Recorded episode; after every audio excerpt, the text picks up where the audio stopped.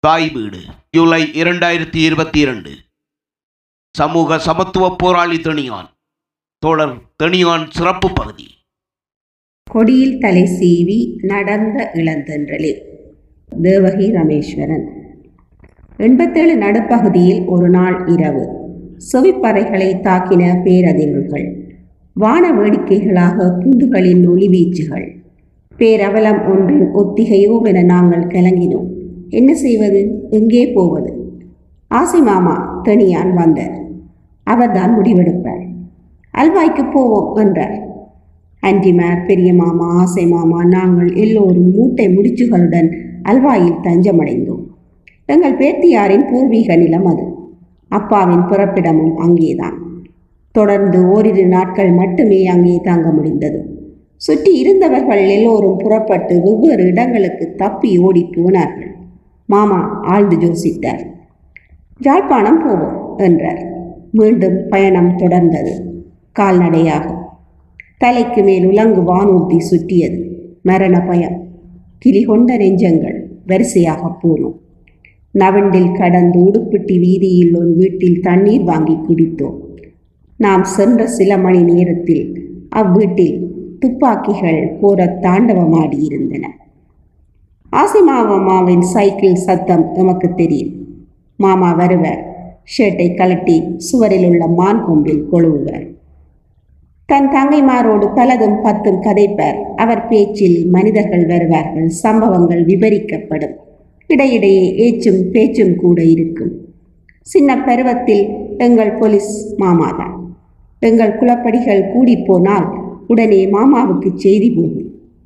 ஆனாலும் மாமா மீது மிகுந்த அன்புடையவர். ஆச்சி என்றுதான் சொல்லுவார். எனக்கு நல்ல ஞாபகம். எனது முதற் குழந்தை பேறு சிக்கல் மிக்கதாக இருந்தபோது ஆஸ்பத்திரிக்கு வந்த மாமா நான் பிரசவ வேதனையுடன் போராடி கூக்குரலிட்டு ஓவென்று அழுததை கேட்டு தாங்க முடியாமல் தவித்து வீடு திரும்பியிருந்தார். என் அம்மா மீது அவருக்கு தனிப்பிரியம் தங்கச்சி என்று கூப்பிடும் விதமே தனி அழகு. ஆசி மாமா பட்டிமன்ற பேச்சாளராக காற்றோடு சமர்புரிந்த காலங்களில் இரவு நெடுநேரம் கடந்து வீடு திரும்புவார். அந்நேரங்களிலெல்லாம் அவரது சைக்கிளின் பின்னே மெதுவாக எந்தவித அசுமாத்தமும் இல்லாமல் இருட்டில் ஒரு சைக்கிள் பின்தொடர்ந்து ஊர்ந்து வரும். அது பெரிய மாமாவின் சைக்கிள். தன் தம்பியின் பாதுகாப்பில் பெரிய மாமாவுக்கு அவ்வளவு கவனம். எனது சின்ன மாமா க. நவம் கல்வித்துறையில் மேலெழுந்ததோடு எழுத்துத்துறையிலும் கால் பதிக்க தொடங்கியமை கண்டு ஆசிமாமா பெருமை கொண்டார். தன் தம்பி நிறையவே சாதிக்க வேண்டும் என்று கனவு கண்டார்.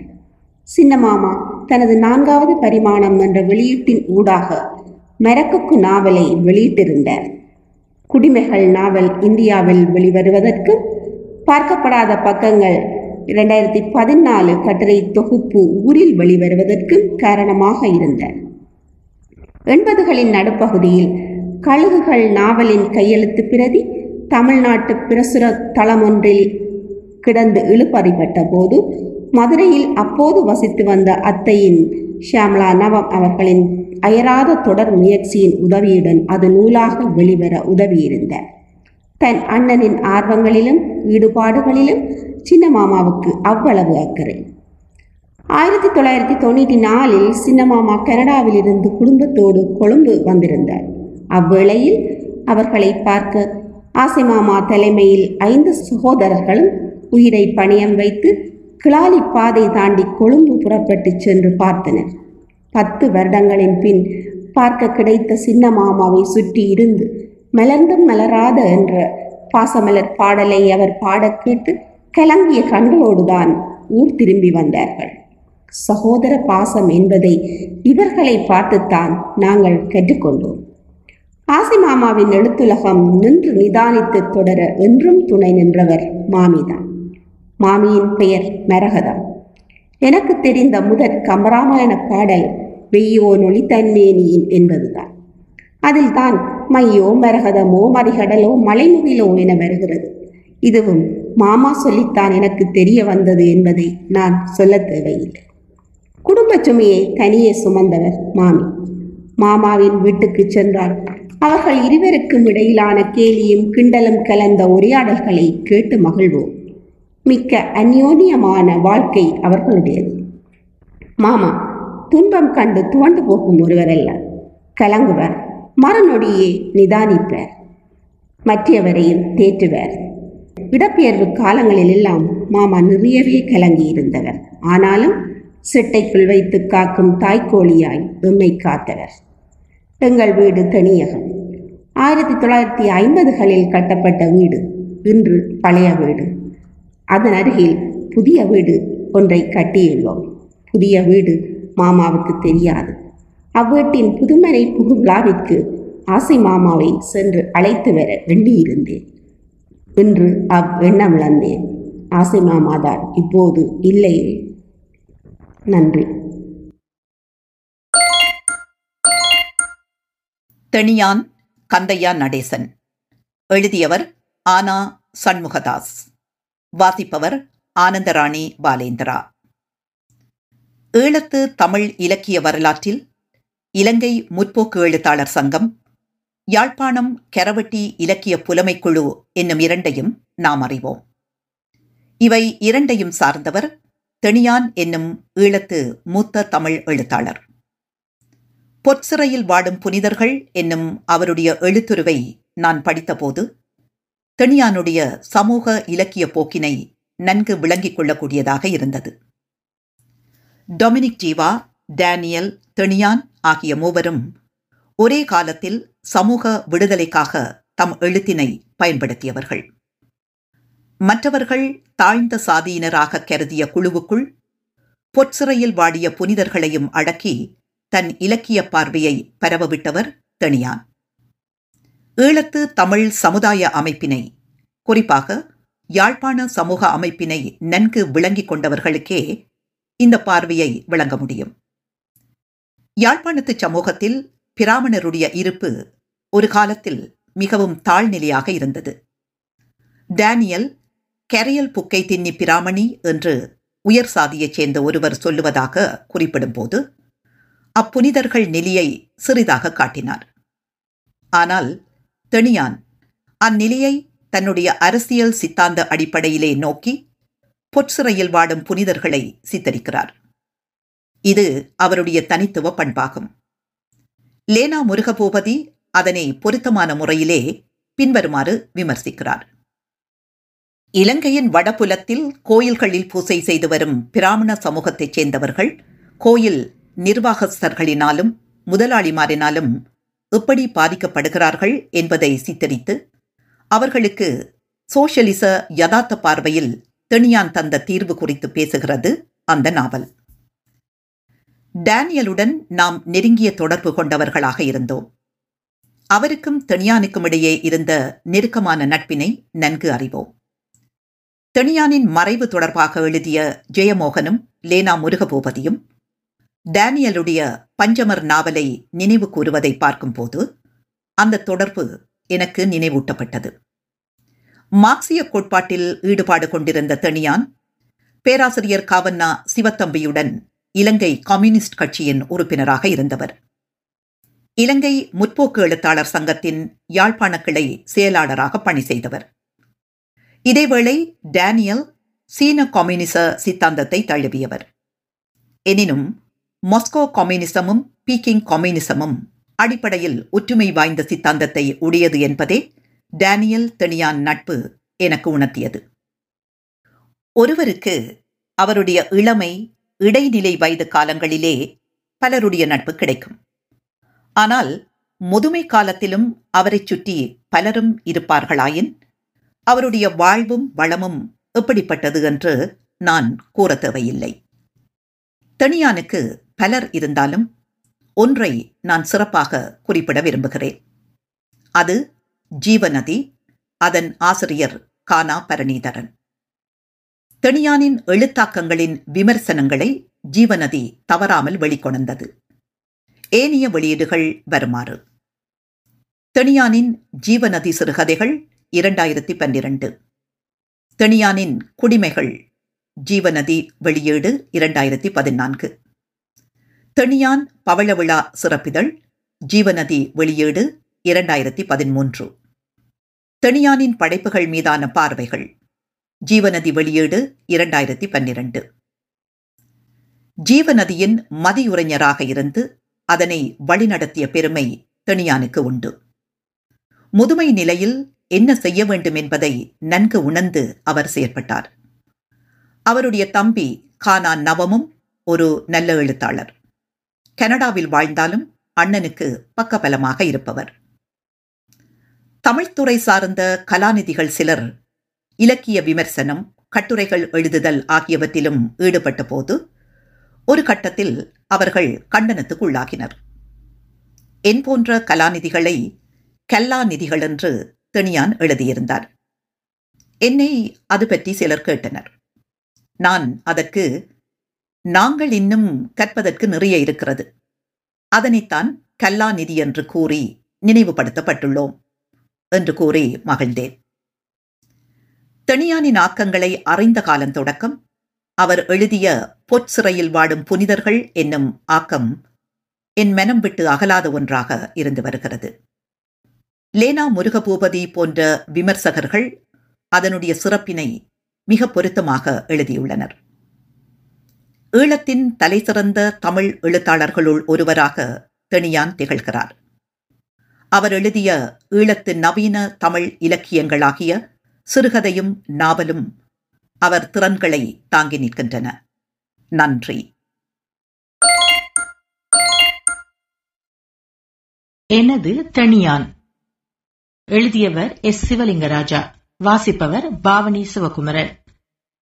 தெனியான் அவர்கள் இலங்கை முற்போக்கு எழுத்தாளர் சங்கம் பெற்றுத்தந்த உறவு. அதற்கு முன்னதாக ஒரு வாசகனாக நின்று அவரை அறிவேன் அவரது படைப்புகள் மூலம்.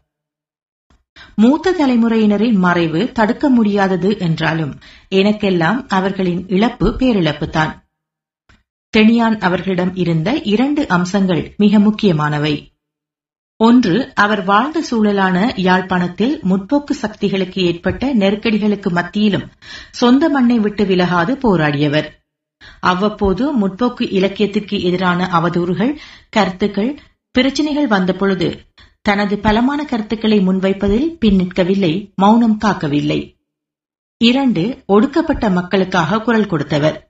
அதுவும் வெறும் கோஷம் பிரசாரம் என்பதற்கு மேலாக தன் படைப்புகள் மூலம் முற்று முழுவதுமாக அச்சமூகத்திற்காக எழுதியவர். அது மட்டுமல்ல முற்போக்கு சக்திகளுக்கு எதிரான பிற்போக்கு சக்திகளை எதிர்த்து போராடியவர். சாதி திமிர் பிடித்த சக்திகளுக்கு எதிராக குரல் கொடுத்தவர். இவ்வளவுக்கும் யாழ்ப்பாணச் சூழலில் விட்டு விலகாது இறுதி வரை தன்னை தக்க வைத்துக் கொண்டவர். ஈழத்து தமிழ் இலக்கிய தளத்தில் முற்போக்கு சிந்தனையுடனும் சாதிய அரசியலின் கொடூரத்தை பற்றி எழுதியவர்களான டேனியல் டொமினிக் ஜீவா ஆகியோருடன் இணைத்து தவிர்க்க முடியாமல் பேசப்பட்டவர். என் மீது மாறாத அன்பு கொண்டவர். மல்லிகையில் எனது அட்டைப்படம் வந்தபோது ஜீவா அவர்கள் என்னிடம் யாரை கொண்டு அட்டைப்பட கட்டுரையை எழுதுவது என்று உரையாடிய பொழுது எடுத்தவுடன் நான் தெனியான் அவர்களின் பெயரை சொன்னேன். அந்த கட்டுரையில் முழுமையாக என்னை எடுத்து காட்டியிருந்தார். ஜீவா மீது அவர் பெரும் அன்பையும் மதிப்பையும் கொண்டிருந்தார். அதை நான் நேரில் பார்த்தவன். ஜீவா யாழில் மல்லிகை வெளியிட்ட காலகட்டத்தில் மல்லிகை நடத்த பெரும் உதவியாக இருந்தவர். இப்படி தெனியான் அவர்களை பற்றி நீண்டதாக பேசலாம். ஜீவா நந்தினி சேவியர் ஆகியோரின் இழப்பை தொடர்ந்து தெனியான் அவர்களின் மறைவு என்னை தனிமைப்படுத்தியிருக்கிறது. அவரது மறைவுக்காக இலங்கை முற்போக்கு எழுத்தாளர் சங்கத்தின் சார்பாகவும் முற்போக்கு இயக்கத்தின் சார்பாகவும் எனது ஆழ்ந்த அஞ்சலியை முன்வைக்கிறேன். தெனியான் சார் மறைந்த. எழுதியவர் மேமன் கவி. வாசிப்பவர் தமயந்தி சேர. தெனியான் அவர்கள் இலங்கை முற்போக்கு எழுத்தாளர் சங்கம் பெற்றுத்தந்த உறவு. அதற்கு முன்னதாக ஒரு வாசகனாக நின்று அவரை அறிவேன் அவரது படைப்புகள் மூலம் மூத்த தலைமுறையினரின் மறைவு தடுக்க முடியாதது என்றாலும் எனக்கெல்லாம் அவர்களின் இழப்பு பேரிழப்பு தான். தெனியார் அவர்களிடம் இருந்த இரண்டு அம்சங்கள் மிக முக்கியமானவை. ஒன்று அவர் வாழ்ந்த சூழலான யாழ்ப்பாணத்தில் முற்போக்கு சக்திகளுக்கு ஏற்பட்ட நெருக்கடிகளுக்கு மத்தியிலும் சொந்த மண்ணை விட்டு விலகாது போராடியவர். அவ்வப்போது முற்போக்கு இலக்கியத்திற்கு எதிரான அவதூறுகள் கருத்துக்கள் பிரச்சனைகள் வந்தபொழுது தனது பலமான கருத்துக்களை முன்வைப்பதில் பின்னிற்கவில்லை மௌனம் காக்கவில்லை. இரண்டு ஒடுக்கப்பட்ட மக்களுக்காக குரல் கொடுத்தவர். அதுவும் வெறும் கோஷம் பிரச்சாரம் என்பவற்றுக்கு மேலாக தன் படைப்புகள் மூலம் முற்று முழுவதுமாக அச்சமூகத்திற்காக எழுதியவர். அது மட்டுமல்ல முற்போக்கு சக்திகளுக்கு எதிரான பிற்போக்கு சக்திகளை எதிர்த்து போராடியவர். சாதி திமிர் பிடித்த சக்திகளுக்கு எதிராக குரல் கொடுத்தவர். இவ்வளவுக்கும் யாழ்ப்பாணச் சூழலில் விட்டு விலகாது இறுதி வரை தன்னை தக்க வைத்துக் கொண்டவர்.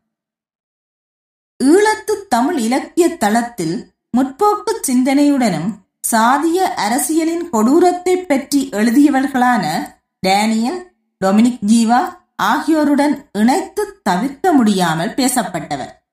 என் மீது மாறாத அன்பு கொண்டவர். மல்லிகையில் எனது அட்டைப்படம் வந்தபொழுது ஜீவா அவர்கள் என்னிடம் யாரைக் கொண்டு அட்டைப்பட கட்டுரை எழுதுவது? என்று உரையாடிய பொழுது எடுத்தவுடன் நான் தெனியான் அவர்களின் பெயரைச் சொன்னேன். அந்த கட்டுரையில் முழுமையாக என்னை எடுத்துக்காட்டியிருந்தார் ஜீவா மீது அவர் பெரும் அன்பையும் மதிப்பையும் கொண்டிருந்தார். அதை நான் நேரில் பார்த்தவன். ஜீவா ஜாலிலிருந்து மல்லிகை வெளியிட்ட காலகட்டத்தில் மல்லிகை நடத்த பெரும் உதவியாக இருந்தவர். இப்படி தெனியான் அவர்களைப் பற்றி நீண்டதாக பேசலாம். ஜீவா நந்தினி சேவியர் ஆகியோரின் இழப்பைத் தொடர்ந்து தெனியான் அவர்களின் மறைவு என்னை தனிமைப்படுத்தி இருக்கிறது அவரது மறைவுக்காக இலங்கை முற்போக்கு எழுத்தாளர் சங்கத்தின் சார்பாகவும் முற்போக்கு இயக்கத்தின் சார்பாகவும் எனது ஆழ்ந்த அஞ்சலியை முன்வைக்கிறேன். நன்றி. தெனியானம் சென்றார். எழுதியவர் சி. மௌனகுரு வாசிப்பவர் கலைதாசன் கௌதமன். தெனியானை சில வருடங்களுக்கு முன்னர் ஜாழ்ப்பாணம் போனபோது புலிகண்டியில் உள்ள அவரது வீடு சென்று பார்த்து வந்தேன். பின்னர் அவரது குடிமைகள் நாவலுக்கு கொடகே பரிசு கிடைத்தபோது ரெண்டாயிரத்தி பதினாலில் கொழும்பில் அவரை கண்டு பேசினேன். அதுவே அவரை நான் சந்திக்கும் இறுதிச் சந்திப்பு என நினைத்திருக்கவில்லை. கொடகே நிறுவனம் ரெண்டாயிரத்தி பதினாலில் சிங்கள தமிழ் இஸ்லாமிய மக்களில் இருந்து வயது முதிர்ந்த சில கலை இலக்கியவாதிகளை தேர்ந்தெடுத்து அவர்களின் வாழ்நாள் செயல்களுக்காக கௌரவித்தது. அக்கௌரவம் எனக்கும் தரப்பட்டது. அந்த விழாவில் சிறந்த நூல்களுக்கான விருதுகளும் வழங்கப்பட்டன. நூலாசிரியர்களை கௌரவித்து சின்னம் வழங்கும் பொறுப்புகள் ஏற்கனவே கௌரவிக்கப்பட்டு மேடையில் அமர்ந்திருந்த சிலரிடம் ஒப்படைக்கப்பட்டன. அவ்விழாவில் தெனியான் தனது குடிமைகள் எனும் நாவலுக்கான பரிசு பெற வந்திருந்தார். அதற்கான சின்னம் வழங்க என்னையே அழைத்தனர். அது எனக்கு கிடைத்த ஓர் அரிய சந்தர்ப்பம் ஆகும். வழங்கும்போது நான் அவரிடம் கூறினேன் உங்களுக்கு இந்த விருதை வழங்க கிடைத்த சந்தர்ப்பத்தை இட்டு நான் மிகவும் மகிழ்கின்றேன். பரிசு சின்னத்தை என்னிடமிருந்து பெற்ற அவர் பின்வருமாறு கூறினார் உங்கள் கையால் இதனை பெறுவதற்காக நான் மிக மிக மகிழ்கின்றேன். இருவருமே மகிழ்ந்த இனிய பொழுது அது. அதுவே எமது இறுதிச் சந்திப்பு. அடக்கப்பட்ட மக்களின் துன்பதுயரங்களை வாழ்நாள் பூராக தனது நூல்களில் கொணர்ந்தமை மாத்திரமன்றி போராட்டக் களத்திலும் நின்றவர் தனியான். அடக்கப்படுவோர் அனைவருக்காகவும் பேசும் தெளிவு அவரிடம் இருந்தது. அவரது பொற்சிறையில் வாடும் புனிதர்கள் எனும் நூல் பாரம்பரியம் எனும் பழக்கத்தாலும் சமூக சம்பிரதாயங்கள் எனும் பொன்விளங்காலும் வாழ முடியாது துயரும் ஏழைப் பிராமணர்களைப் பற்றியது. அடக்கப்படுவோர் எங்கிருந்தாலும் அவர்கள் யாராயினும் அவர்கள் பக்கமே தனியான் நின்றார். இதனை புரிந்தால்தான் தனியானையும் புரிந்து கொள்ளலாம். தெனியானை முதல் முதலில் நான் ஆயிரத்தி தொள்ளாயிரத்தி எழுபத்தி ஐந்துகளில் சந்திக்கின்றேன். இன்றைக்கு நாற்பத்தி ஏழு வருடங்களுக்கு முன்னர் சந்தித்த இடம் ஸ்டான்லி ரோட் ஸ்டார் கெராஜ். கெராஜின் உரிமையாளர் நாவலாசிரியர் டேனியல். டேனியலே எனக்கு தெனியானை அறிமுகம் செய்து வைக்கின்றார். பின்னர் நான் ஜாழ் பல்கலைக்கழகத்தில் விரிவுரையாளராக இருந்தபோது தெனியான் பேராசிரியர் சிவத்தம்பியை சந்திக்க நுண்கலைத்துறை அறைக்கு அடிக்கடி வருவார். நீண்ட நேரம் இருவரும் பேசுவர். தெனியான் மீது சிவத்தம்பி மிகுந்த மதிப்பும் அன்பும் கொண்டிருந்தமையை நான் நேரில் கண்டேன். என் நண்பனடா அயல் ஊரவனடா என்று சிவத்தம்பி கூறுவார். தெனியான் பற்றி டேனியல்ஸ் என்னிடம் கூறியவை அதிகம். டேனியலின் பஞ்சமர் நாவல் யாழ்ப்பாண வாழ்க்கை பரிச்சயமற்ற எமக்கு யாழ்ப்பாண பண்பாட்டின் இன்னொரு பக்கத்தை காட்டியது. அது பேசா பொருள். அவை பேசப்பட்ட போது தமிழ்ச் சமூகம் அதிர்ந்து போனது. அந்நாவலில் கூறப்படும் சம்பவங்கள் கதைகள் அனைத்தும் டேனியலின் கற்பனை எனச் சிலர் என்னிடம் கூறியுள்ளனர். ஆனால் அவை அத்தனையும் நான் கண்டும் கேட்டுமுள்ள உண்மைகள் என்பார் டேனியல். நாவலில் கூறாத பல கதைகள் அவர் எம்மிடம் கூறியுள்ளார். பஞ்சமர் நாவல் சனாதனிகளினதும் பண்பாட்டுக் காவலர்களினதும் பலத்த கண்டனங்களுக்குள்ளானது. எதிர்வாதங்கள் பலர் புரிந்தனர். அது இலக்கியமே இல்லை எனவும் கூறினர். வக்கிரம் என்றனர். அவர்களின் கண்டனத்துக்கு டேனியலின் பதில் பஞ்சமர் இரண்டாம் பாகம் எழுதியதுதான். மூன்றாம் பாகமும் எழுத அவர் எண்ணியிருந்தார். அவரது உடல்நிலை அதற்கு இடம் தரவில்லை. மூன்றாம் பாகத்தை எழுதும் வல்லமையும் துணிவும் விடிய ஞானமும் உள்ளவர் தெனியானே என பகிரங்கமாக டேனியல் கூறியுமுள்ளார். டேனியலின் போர்க்குணங்கள் சமூக அங்கதம் எனும் குணாதிசயங்கள் தெனியானிலும் உண்டு. அவ்வகையில் டேனியலின் வாரிசு தெனியான் என்பதில் தவறில்லை என்றே நினைக்கின்றேன். குடிமைகள் எனும் தெனியானின் நாவல் அவர் டேனியலின் வாரிசு என்பதற்கான நிரூபணம். சமூக பிரச்சினைகளினது ஆணிவேரை இனம் கண்டு எழுதியோருள் தெனியானும் ஒருவரானார். தெனியான் என்னை விட ஒரு வயது மூத்தவர். அவ்வகையில் அன்னர். பழுத்த ஓலைகள் விழுவது நியதி என முன்னரும் எழுதியுள்ளேன். இப்போது இன்னொரு பழுத்த ஓலையும் விழுந்தது. டேனியலின் வாரிசு தெனியானானால் தெனியானின் வாரிசு யார் என்ற கேள்வி எழுகின்றது. அமைதியான மனம் ஆரோக்கியமற்ற மனம். அமைதியற்று கொதிக்கும் மனமே ஆரோக்கியமான மனம் எனச் சொன்னவர் டால்ஸ்டாய். சமூக கொடுமைகள் கண்டதனால் அனுபவித்தமையினால் வரும் மனக்கொதிநிலை அது. ஆரோக்கியமான மிகுந்த ஆரோக்கியமான மனம் கொண்ட நண்பர் தெனியான் அவர்களே காலம் உங்களுக்கிட்ட கடமையை முடித்துச் செல்கிறீர்கள் சென்று வாருங்கள். உங்கள் உடலை எரிப்பார்களோ புதைப்பார்களோ அறியேன். புதைப்பின் அந்த புதைகுழி அமைதியின்மையினால் அதிரும். எரித்தால் அந்த தீச்சுவாலை அமைதியின்மையினால் அதிரும். அந்த அதிர்வில் தெனியான் தெரிவார். நன்றி. இலக்கியவாதி தெனியான் ஒரு செயற்பாட்டாளர். எழுதியவர் மாவென்னா கருணாநிதி வாசிப்பவர் நிலாந்தி சசிகுமார். சமுதாயத்திலே ஒடுக்கப்படுவோர் தாம் ஒடுக்கப்படுகின்றனர் என்பதை அறிய இடமளிக்காத வரையில் அவர்கள் மீது ஒடுக்குவோர் தமது அதிகாரத்தை செலுத்துவர் என பிரேசில் நாட்டு தத்துவவியலாளரும் சமூகவியலாளரும் கல்வியியலாளருமான போலோ பிரைரி முன்வைத்த கருத்தானது ஒடுக்கப்படுவோர் மத்தியில் அவர்களுடைய உரிமைகள் தொடர்பாக விழிப்புணர்வு ஏற்படுத்துதல் வேண்டும் என்பதன் முக்கியத்துவத்தை வலியுறுத்தி நிற்கின்றது.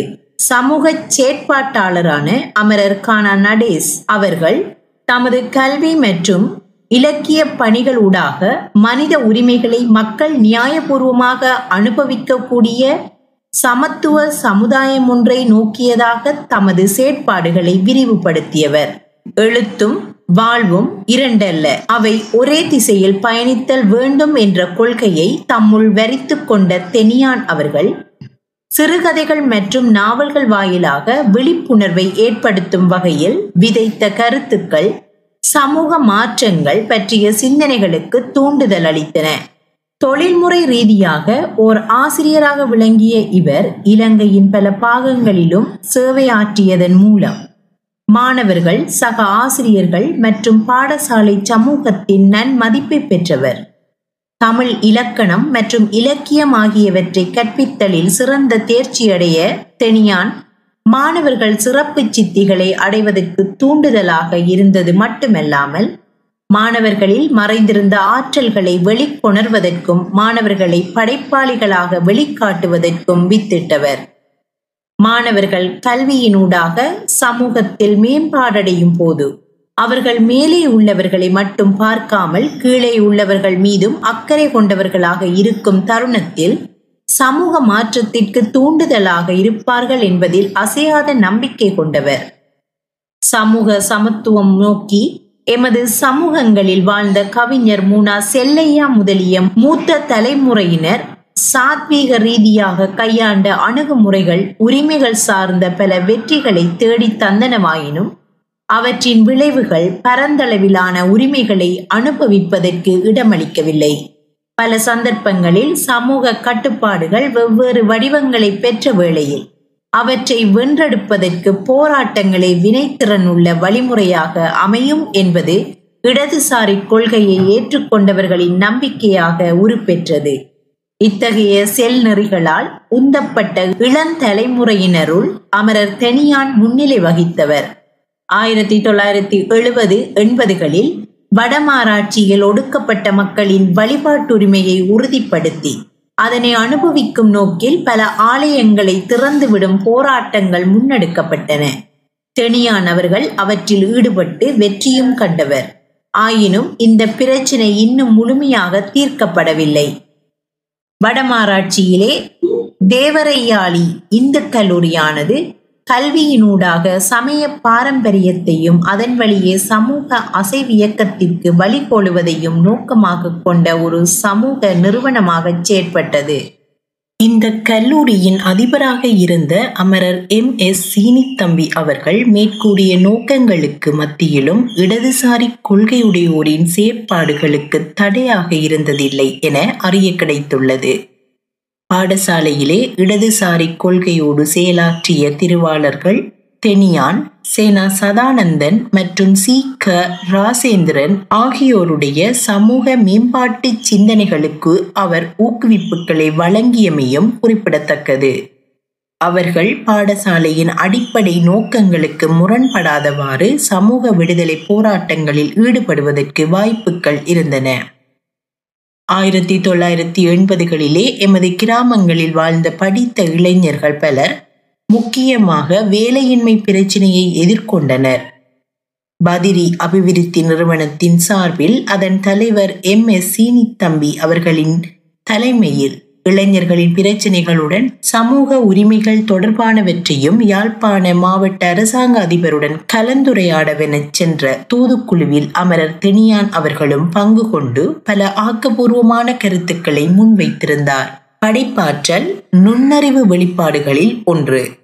தெனியான் அவர்கள் தமது ஆற்றலை படைப்பாற்றல் திறனுடன் கலந்து சமூக மாற்றம் நோக்கியதாக சிந்தித்தவர். அத்தகைய வளமான சிந்தனைகளை வெறும் பொழுதுபோக்கிலான விமர்சனங்களாக இல்லாமல் உண்மையில் அச்சிந்தனையின் தாக்கங்களை உணர்ந்து அவற்றை யதார்த்த நிலையில் காண முற்படுதல் இலக்கிய உலகமும் பரந்த சமூகமும் தெனியானவர்களுக்கு வழங்குகின்ற உண்மையான மதிப்பாக அமையும். தெனியான் அவர்களின் சிந்தனைகளின் வெற்றிக்கும் ஆத்ம சாந்திக்கும் இறைவனை பிரார்த்திப்போமாக. தனியான் வடமராட்சி வாழ்வியலின் படைப்பாக்க ஆளுமை. எழுதியவர் தா. கலாமணி வாசிப்பவர் கிஷானி பிரபாகரன்.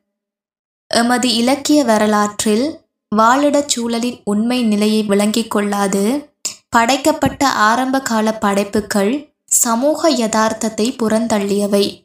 மனோதைரிய நிலையில் அல்லது கற்பனா ரீதியில் படைக்கப்பட்ட படைப்புகள் காவிய மரபை அடியொற்றி எழுந்தவையாகும்.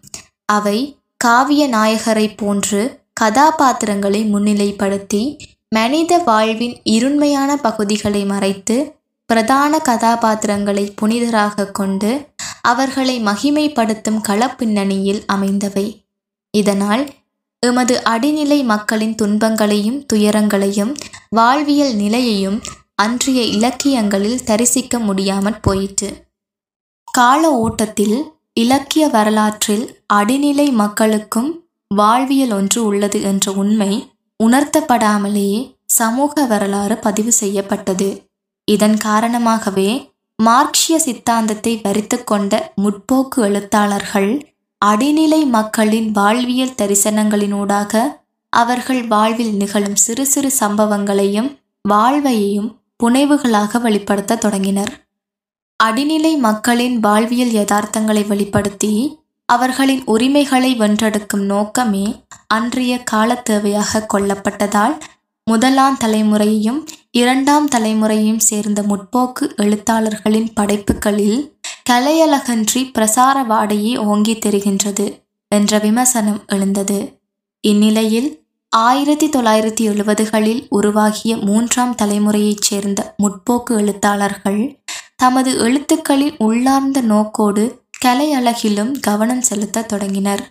இவ்வாறு மூன்றாம் தலைமுறையில் உருவாகி தமது படைப்புகளின் உள்ளடக்கத்தில் மாத்திரமின்றி படிப்படியாக கலை நேர்த்தியிலும் அதிக அக்கறை கொண்டு அடிநிலை மக்களின் யதார்த்த வாழ்வையும் அவ்வாழ்வியலிலுள்ள அழகிய அம்சங்களையும் கலை நேர்த்தியோடு படைத்து காட்ட முடியும் என்று நிறுவியவர்தான் படைப்பாளி தனியான் அவர்கள். தனியான் ஒரு சாதாரண குடும்பத்தில் பிறந்தவர். குடும்பத்தில் மிகுந்த வாஞ்சையுடையவர் சகோதரிகளுக்கும் சகோதரர்களுக்கும் நல்ல வாழ்க்கை அமைய வேண்டும் என்று தமது வாழ்வையே அர்ப்பணித்தவர். தமிழ் ஆசிரியராக பணிபுரிந்த இவர் தமிழை சிறப்புற கற்பிக்கும் ஆற்றலால் மாணவர்களை கவர்ந்தவர். சிறுவயதிலேயே வாசிப்பில் ஈடுபாடு கொண்ட இவருக்கு இவரது தொழில் வாழ்க்கை இவர் மேலும் இலக்கியத்தில் ஈடுபாடு கொள்ள வழிவகுத்தது. முற்போக்கு சிந்தனையாளர்களுடன் கொண்ட தொடர்பு மார்க்சிச தத்துவத்தை தமது எழுத்தின் அடிநாதமாக கொண்டு அடிநிலை மக்களின் வாழ்வியலை வரலாற்றை பதிவு செய்தலையே தமது இலக்கிய பணிவின் நோக்காக வரித்து கொள்ள வழிவகுத்தது. சாதி கொடுமைகளும் ஒடுக்குமுறைகளும் காலமாற்றத்திலும் கூட எவ்வாறு புது புது வடிவங்கள் எடுக்கும் என்பதை தோலுரித்து காட்ட விரும்பிய தெனியான் சிறுகதைகளிலும் நாவல்களிலும் கட்டுரைகளிலும் அவற்றை பதிவு செய்தார். சாதி கொடுமைகள் வழக்கொழிந்து விட்டன என்ற சாதி சலக்கர்களின் குரலை மறுதளித்து அது இன்று நீறு பூத்த நெருப்பாக இருக்கின்றது என்பதை எடுத்துக்காட்டி தன் படைப்புகளிலும் கருத்துக்களிலும் வெளிப்படுத்தினார். தெனியான் நிறையவே எழுதினார். நூற்றி ஐம்பதுக்கும் மேலான சிறுகதைகள் மூன்று குறுநாவல்கள் உட்பட பதினான்கு நாவல்கள் ஐம்பதுக்கும் மேலான கட்டுரைகள் என அரை நூற்றாண்டுக்கும் மேலாக எழுதி கொண்டே இருந்தார். தமது வாழ்வனுபவங்களையும் இலக்கிய அனுபவங்களையும் தொடர் கட்டுரையாக எழுதி தமது படைப்புகளுக்கு அனுபந்தமாக கொண்டார். ஈழத்தில் சாதியம் பற்றிய அதிக எண்ணிக்கையான சிறுகதைகளை படைத்தவர் இவரே ஆவார். இவரது படைப்புகளின் பேசு பொருளாக சாதியம் மாத்திரமே எடுத்தாளப்படவில்லை. சமூகத்தின் இழிநிலைகள் குடும்பங்களின் சிதைவுகள் சமூக அவலங்கள் போன்றவற்றை மனிதாபிமான உணர்வு நிலையில் நின்று படைப்புகளாக தந்தார். யாழ்ப்பாணத்து நிலமானிய சமுதாய அமைப்பில் பொச்சிலையில் பாடும் புனிதர்களாக பிராமண சமூகத்தின் அவல நிலையையும் கூட தெனியான் அழகுற வெளிக்கணர்ந்தார் தெனியான் தமது வாழிடமான வடமராட்சி மக்களின் வாழ்வியலையே அதிகமாக எழுதினார். வடமராட்சி மண்ணிலான நீண்ட கால வாழ்வனுபவத்தில் அவர் பெற்றுக்கொண்டவை அவரது படைப்புகளில் கலை நயத்தோடு வெளிப்படுத்தப்பட்டன. தெனியானின் புனைக்கதைகள் இல்லையெனின் வடமராட்சியின் சமூக வரலாற்றில் ஒரு மிக முக்கியமான பகுதி தெரியாமலே போய்விடும் என பேராசிரியர் கா. சிவத்தம்பி அவர்கள் குறிப்பிடும் அளவுக்கு வடமராட்சி வாழ்க்கையின் முன்னிலை புனைக்கதை ஆசிரியர் தெனியான் ஒருவரே. தெனியானின் இறுதி நாவல்களான குடிமைகள் ஏதனம் மூவுலகு ஆகிய மூன்றும் கூட வடமராட்சி மக்களின் வாழ்க்கையை பிரதிபலிப்பனவே.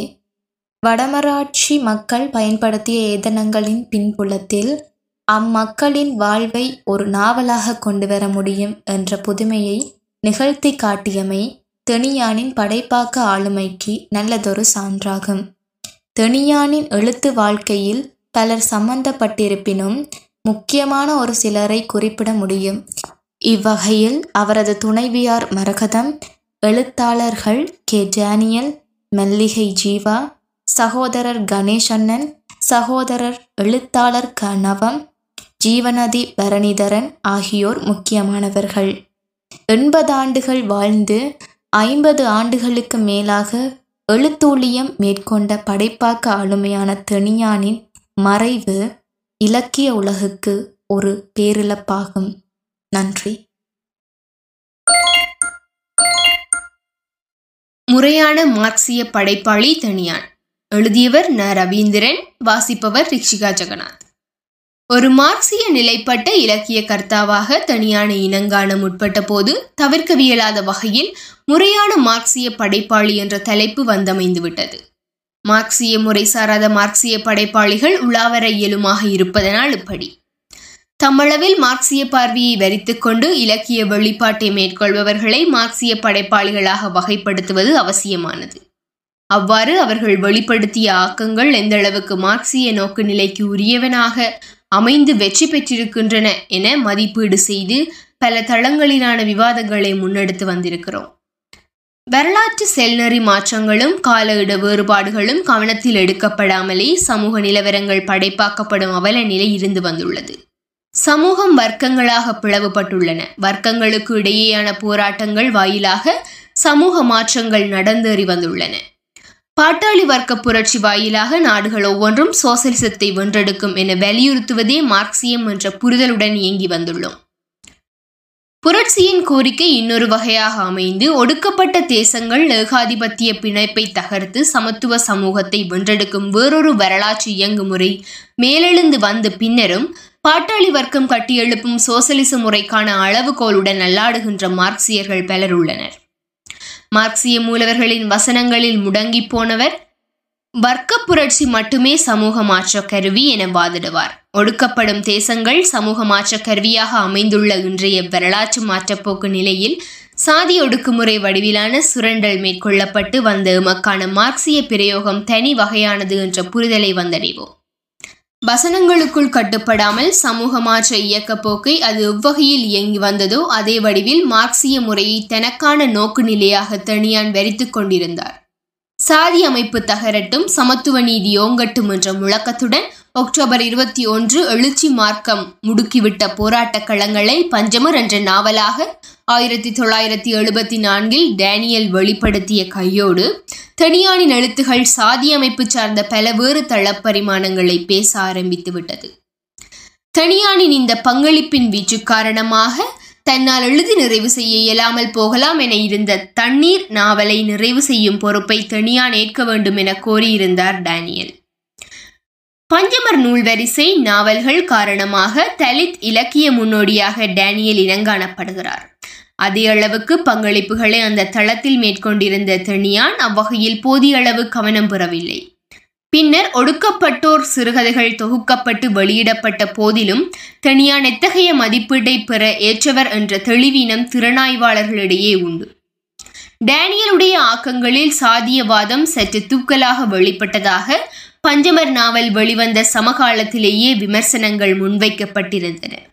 அவருடன் ஒன்றிணைந்து இயங்கிய தோழர்களே அந்த கண்டன விமர்சனங்களை வெளிப்படுத்தினர். தொடர்ந்த பஞ்சமர் வரிசை நாவல்கள் மீதும் அத்தகைய விமர்சனங்கள் முன்வைக்கப்பட்டன. இந்த தளத்தில் தனியான் போதிய கவனம் பெறவில்லை என்பதைப் போலவே சாதிய தளம் சார்ந்த அவரது எந்த படைப்பும் சாதியவாத நிலைப்பட்டது என்ற கண்டனங்களை முகங்கொண்டதில்லை. பொற்சிறையில் வாழும் புனிதர்கள் மெரக்கொக்கு எனும் அவரது இரு நாவல்கள் சாதியத்தள்ள படைப்புகள் அல்ல என்ற கருத்து திறனாய்வாளர்களிடம் உண்டு. சாதியத்தின் இன்னொரு பரிமாணத்திற்குரிய பேசுபொருள் அந்த நாவல்களில் வெளிப்பட்டிருந்தன. சாதியவாத நோக்கு தலை தூக்கு இடம் தராமல் சாதி அமைப்பின் இயங்குமுறைகளை படைப்பாக்குவதில் தனியானின் மார்க்சிய பார்வை வீச்சு காத்திரமிக்கதாக அமைந்துள்ளது என்பதே கவன கவனிப்புக்குரியது. இறுதி படைப்புகளில் ஒன்றான குடிமைகள் நாவல் சாதி ஒடுக்குமுறை உச்சமாக இருந்த காலத்தின் மாற்றச் செயல்நெறிக்கான போராட்ட வாழ்வியல் நெருக்கடிகளை காட்டிச் சென்றது. வரலாற்று நிகழ்வில் அனைத்து சாதி பிரிவினரும் ஒன்றுபட்டு போராடி ஏற்படுத்திய மாற்றம் அந்த படைப்பில் மிக சிறப்பாக வெளிப்படுத்தப்பட்டு இருப்பதனை இனங்காணலாம் இவையெல்லாம் பழங்கதைகள். இப்போது யாரும் சாதி பார்ப்பதில்லை என சொல்லப்படுகின்ற கருத்தின் போலித்தனத்தை தோலுரித்து காட்ட எழுதப்பட்ட ஏதனம் எனும் நாவலும் எந்த வகையான வலிந்து கோடலுடனான மிகைப்படுத்தல் இல்லாமலே இன்றைய சாதி பெய்த வேறுபடுத்தல்களை வெளிக்காட்டியிருந்தது மாறி செல்லும் வரலாற்று நெருக்கடியாக ஈழத்தமிழ் தேசியத்துக்கு எதிராக மேலாதிக்க சக்திகள் முன்னெடுத்த யுத்த கொடூரங்கள் பற்றி தனியான் அதிகம் எழுதியிருக்கவில்லை. வாசிக சாலை ஒன்றினுள் எழுபது பேர் வரை குண்டு வைத்து கொல்லப்பட்ட அவல நிகழ்வை சிறுகதையாக்கியிருந்தார். எங்கடைய ஆக்கள் ஒருதரும் அகப்படையில்ல கொல்லப்பட்டது எல்லாம் அந்த பக்கத்தார். என்று கொலைபாதக கொடூரத்திலும் ஆதிக்க சாதி மெனோபவம் வெளிப்படும் மனோநிலையைத்தான் தனியான் அம்பலப்படுத்தியிருந்தார். மேலாதிக்க ஒடுக்குமுறைக்கு எதிரான போராட்டத்தில் ஒடுக்கப்பட்ட சமூக போராளிகளே மிக பெரும்பான்மையாக களப்பலியாகியிருந்தனர். பல வகை அழிவுகளுக்கு அதிகம் முகம் கொடுத்தவர்கள் ஒடுக்கப்பட்ட சாதி பிரிவினரே. அதற்கும் அப்பால் பேரினவாத மேலாதிக்க ஒடுக்குமுறை கொடூரங்களுக்கு முகம் கொடுத்து எல்லற்பட்ட அனைத்து மக்களது வாழ்வியல் நெருக்கடிகளையும் மீட்சிக்கான போராட்டங்களையும் படைப்பாக்க வேண்டிய பொறுப்பு மார்க்சிய இலக்கிய கர்த்தாவுக்கு விதிக்கப்பட்டிருப்பதனை மெனங்கொள்வது அவசியம். இனத்தேசிய ஒடுக்குமுறைக்கான போராட்ட இலக்கிய வடிவத்திற்கு வேக வேகமாக மாறிய மார்க்சிய படைப்பாளிகள் இருக்கின்றனர். அவர்கள் சாதி ஒடுக்குமுறைக்கு எதிரான எந்த ஒரு ஆக்கத்தையும் வெளிப்படுத்தி இருக்கவில்லை. இன்று தலித் இலக்கியம் பெரிதும் பேசப்படுகிற நிலை ஏற்பட்டு இருப்பதனால் சாதிய தளம் சார்ந்து ஒரு படைப்பையும் எழுதாது இருந்ததற்காக வருந்துகிறேன் என்று சொல்லும் நிலையில் அவர்கள் அது கூட தமது உன்னத படைப்பாக்க வீச்சுக்கு ஒரு மணிமகுடமாக தலித் படைப்பும் வந்தமைந்து இருக்க வேண்டும் என்ற ஆதங்கத்தின் பாட்பட்டதே அனைத்து வகை மேலாதிக்க ஒடுக்குமுறைகளையும் தகர்த்து விடுதலை தேசிய சோசலிசத்தை வென்றெடுப்பதற்கான மார்க்சிய முறையினை தனியான் வரித்துக் கொண்டிருந்துள்ளார். அந்த வகையில் மார்க்சிய படைப்பாளிகளின் முதல் வரிசைக்குரியவராக திகழ்கிறார். மிக விரிவாக ஆய்வுக்கு உட்படுத்தும் போது இந்த உண்மை மேலும் துலக்கமுறும். சமூக சிற்பியாக விளங்கியவர். எழுதியவர் ச. சிவஸ்ரீ. வாசிப்பவர் கலிதாசன் கௌதமன். ஈழத்தின் புகழ்பூத்த எழுத்தாளரான க. நடேசு என்ற இயற்பெயரை உடைய தெனியான் அவர்களின் மறைவுக்கு எனது ஆழ்ந்த இரங்கலை முதற்கண் தெரிவித்துக் கொள்கின்றேன். தெனியான் என்ற பெயரை கேட்டவுடனே அவரது கம்பீரமான தோற்றமும் குரலுமே எனது ஞாபகத்துக்கு வந்து சேருகின்றது. கரவட்டி பிரதேச செயலராக பணியாற்றிய காலத்தில் அவரோடு மிக நெருங்கி பழகும் வாய்ப்பு கிடைத்திருந்தது. கலாச்சார பேரவையின் செயற்பாடுகளிலும் திருவுடையாள் மலர் வெளியீட்டிலும் அவரது பங்களிப்பு கணிசமானது. எதையும் அஞ்சாது நேராக கதைக்கும் துணிவும் சரியாதனை செய்ய வேண்டும் என்ற தெளிவும் அவரிடம் முதன்மை பெற்றிருப்பதை கண்டிருக்கின்றேன். ஆயிரத்தி தொள்ளாயிரத்தி எழுபத்தி மூன்றாம் ஆண்டு விடிவை நோக்கி என்ற நாவல் வெளியீட்டில் இருந்து ஐந்து தசாப்த காலமாக தனது நூல்களாலும் எழுத்துக்களாலும் சமூகத்தை ஊடுருவி வெளிப்படுத்திய ஒரு சாதனையாளரின் மறைவு எமது சமூகத்துக்கு நேர்ந்திருக்கும் பேரிழப்பாகும். ஒடுக்கப்பட்டவர்களுக்கு எதிரான தனது குரலை யாருக்காகவும் குறைத்து விடாமல் முற்போக்கு அணியின் எழுத்தாளராக தன்னை பரிணமிக்கச் செய்தவர். பேராசிரியர் க. சிவத்தம்பி முதலான பேராசிரியர்களின் நேசத்தினை பெற்றவர். கே. டேனியல்ஸ் டொமினிக் ஜீவா ஆகிய ஜாம்பவான்களோடு சமதியாக தன்னையும் விமர்சிக்க வைத்து தனக்கான இடத்தினை நிறுவியவர். கரவட்டி பிரதேச செயலகத்தில் நான் பிரதேச செயலாளராக பணியாற்றிய காலத்தில் இருந்தே அரசின் உயர் விருதான சாகித்ய ரத்னா விருது இவருக்கு வழங்கப்பட்டிருந்தது. கரவட்டிக்கு தேசிய ரீதியில் பெருமையினை தேடித்தந்த மூத்த எழுத்தாளர் இன்று மத்தியில் இல்லை என்பது வேதனையை தருகின்றது. பதினான்கு நாவல்களையும் பல சிறுகதை தொகுதிகளையும் கட்டுரை தொகுதிகளையும் வெளியிட்டு சமூகத்தினை பற்றிய தனது சிந்தனைகளை வெளிப்படுத்தி கொண்டே இருந்தவர். மேடைகளில் கேட்டார் பிணிக்கும் தகைவாய் கேளாரும் வேட்ப மொழியும் ஒருவராக விளங்கினார். சொல்லாலும் எழுத்துக்களாலும் சமூக சிற்பியாக விளங்கிய இவர் தார்மீக கோபத்தையும் சிந்தனைகளையும் இயல்பாகவே கொண்டிருந்தார் என்பதை அவரது எழுத்துக்களில் காண முடிகின்றது. என்னோடு உரையாடும் போதெல்லாம் அவரது பிரதேசம் பற்றிய கனவுகளையும் ஆவணமாக்கல் தொடர்பான ஆசைகளையும் கேட்டிருக்கின்றேன். அவர் நம் மத்தியில் இல்லை என்றாலும் அவரது எழுத்துக்கள் சமூகத்தை நோக்கிய உரையாடல்களை நிகழ்த்தி கொண்டே இருக்கும் என்பது ஓர் ஆறுதலை தருகின்றது. அவரது மறைவால் வாடியிருக்கும் குடும்பத்தினருக்கு எனது ஆழ்ந்த அனுதாபங்களை தெரிவித்துக் கொள்கின்றேன். நன்றி. ஈழத்து இலக்கிய வழியில் தெனியானின் சிறுகதைகள் மாத்து வேட்டி தொகுப்பை முன்வைத்து. எழுதியவர் மூனா அநாதரட்சவன் வாசிப்பவர் நிலாந்தி சசிகுமார். ஈழத்து நவீன தமிழிலக்கிய உலகில் தனித்துவமான ஆளுமையாக அடையாளப்படுத்தப்படுபவர் அண்மையில் காலமாகிய தெனியான். ஈழத்து இலக்கியம் பற்றி பேசும்போது அவரது பங்களிப்பினை தவிர்த்துவிட முடியாது. படைப்புத்துறையின் பல தளங்களையும் அலங்கரித்த ஒரு படைப்பாளி பன்முக ஆளுமையாளர் தெனியான் விவேகி என்ற சிற்றிதழில் பிணைப்பு என்ற சிறுகதையுடன் ஆயிரத்தி தொள்ளாயிரத்தி அறுபத்தி நாலில் இலக்கிய உலகில் பிரவேசித்தவர். இதுவரையில் நூற்றி ஐம்பதுக்கு மேற்பட்ட சிறுகதைகளை படைத்துள்ளார். அவை சொத்து மாத்துவேட்டி இன்னொரு புதிய கோணம் ஒடுக்கப்பட்டவர்கள் தெனியானின் ஜீவநதி கதைகள் சிறுகதை தொகுப்புகளாக வெளிவந்துள்ளன. அனைத்திலும் சமூக வாழ்வின் மானுட கூறுகளை பதிவு செய்துள்ளார். அவை அனைத்தை பற்றியும் இதில் கூறுவது சாத்தியமற்றது. அவ்வகையில் மல்லிகை பந்தல் வெளியீடாக ஆயிரத்தி தொள்ளாயிரத்தி தொண்ணூத்தி ஆறில் வந்த மாத்துவேட்டி தொகுப்பில் உள்ள சிறுகதைகளை முன்வைத்து சில குறிப்புகளை இப்பதிவு தருகிறது. இக்கதைகள் தர்க்கபூர்வமான சமூக கூறுகளை கொண்டவை. தெனியான் தான் வாழ்ந்த யுகத்துக்குரிய முற்போக்கான சமூக விமர்சனங்களிலிருந்து தன்னை முற்றாக விலக்கிக் கொண்டவர் அல்ல. தனது முற்போக்கான சிந்தனைகளுக்கு சிறுகதையை ஒரு வாகனமாக ஆக்கிக் கொண்டவர். சிறுகதை பற்றிய பிரஜை கொண்ட தெனியானிடம் சமூகம் பற்றிய பார்வை தெளிவு இருந்தது. சமூக முரண்கள் மீதான விமர்சனம் இருந்தது. அதன் வழி நின்று பல சிறுகதைகளை தந்தவர் தெனியான். இத்தொகுப்பிலுள்ள மகுடக்கதை மாத்துவேட்டி என்பது. இக்கதை எமது சமூகத்தில் ஒரு வழக்காராக இருந்த சலவை தொழிலாளிகளிடம் மாத்து உடை வாங்கி உடுத்தும் மரபினை சாதிய படிநிலை உறவின் ஒரு கூறாக ஆவணப்படுத்தியுள்ளார். இக்கதையில் யாழ்ப்பாணத்து வாழ்வியலின் இருண்ட பகுதியை பதிவு செய்துள்ளார். இத்தகைய வாழ்வியல் முறையுடன் பிணைந்த இன்னொன்று அதிகார மேலாண்மையாகும்.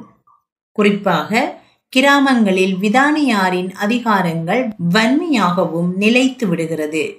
இதனை உள் அழுகல் என்ற கதை பதிவு செய்துள்ளது. விதானியாருக்கு பதவி வழிவந்த மனோபாவங்கள் வன் நடத்தைகளை இது அழகாக கூறுகிறது. அத்துடன் அதிகார மேலாண்மையின் நீட்சி சாதியத்துடன் எவ்வாறு பிணைந்துள்ளது என்பதை வெளிப்படுத்துகிறது. தொகுப்பின் இன்னொரு கதை ஆண்மை. சமூகத்தில் பாலியல் வரம்புகளும் மீறல்களும் அதன் நிரந்தரமான பிரச்சினைகளே என்பதை கூறுகிறது.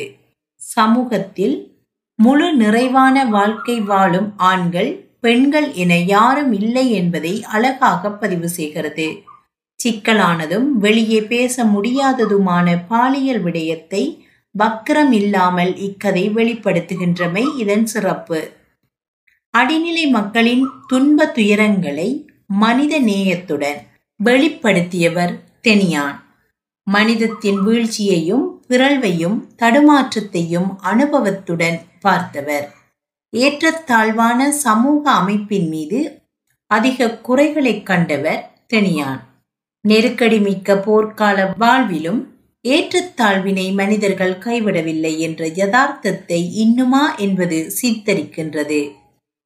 இதில் போர் நெருக்கடிகளுக்குள்ளும் சாதியத்தை தக்க வைத்திருக்கும் தேசியத்தை கேள்விக்குட்படுத்துகிறார். மனிதம் என்ற கதை வடமாராட்சி ஆபரேஷன் லிபரேஷன் என்ற போர் நடவடிக்கையின் பின்புலத்தில் எழுதப்பட்டது.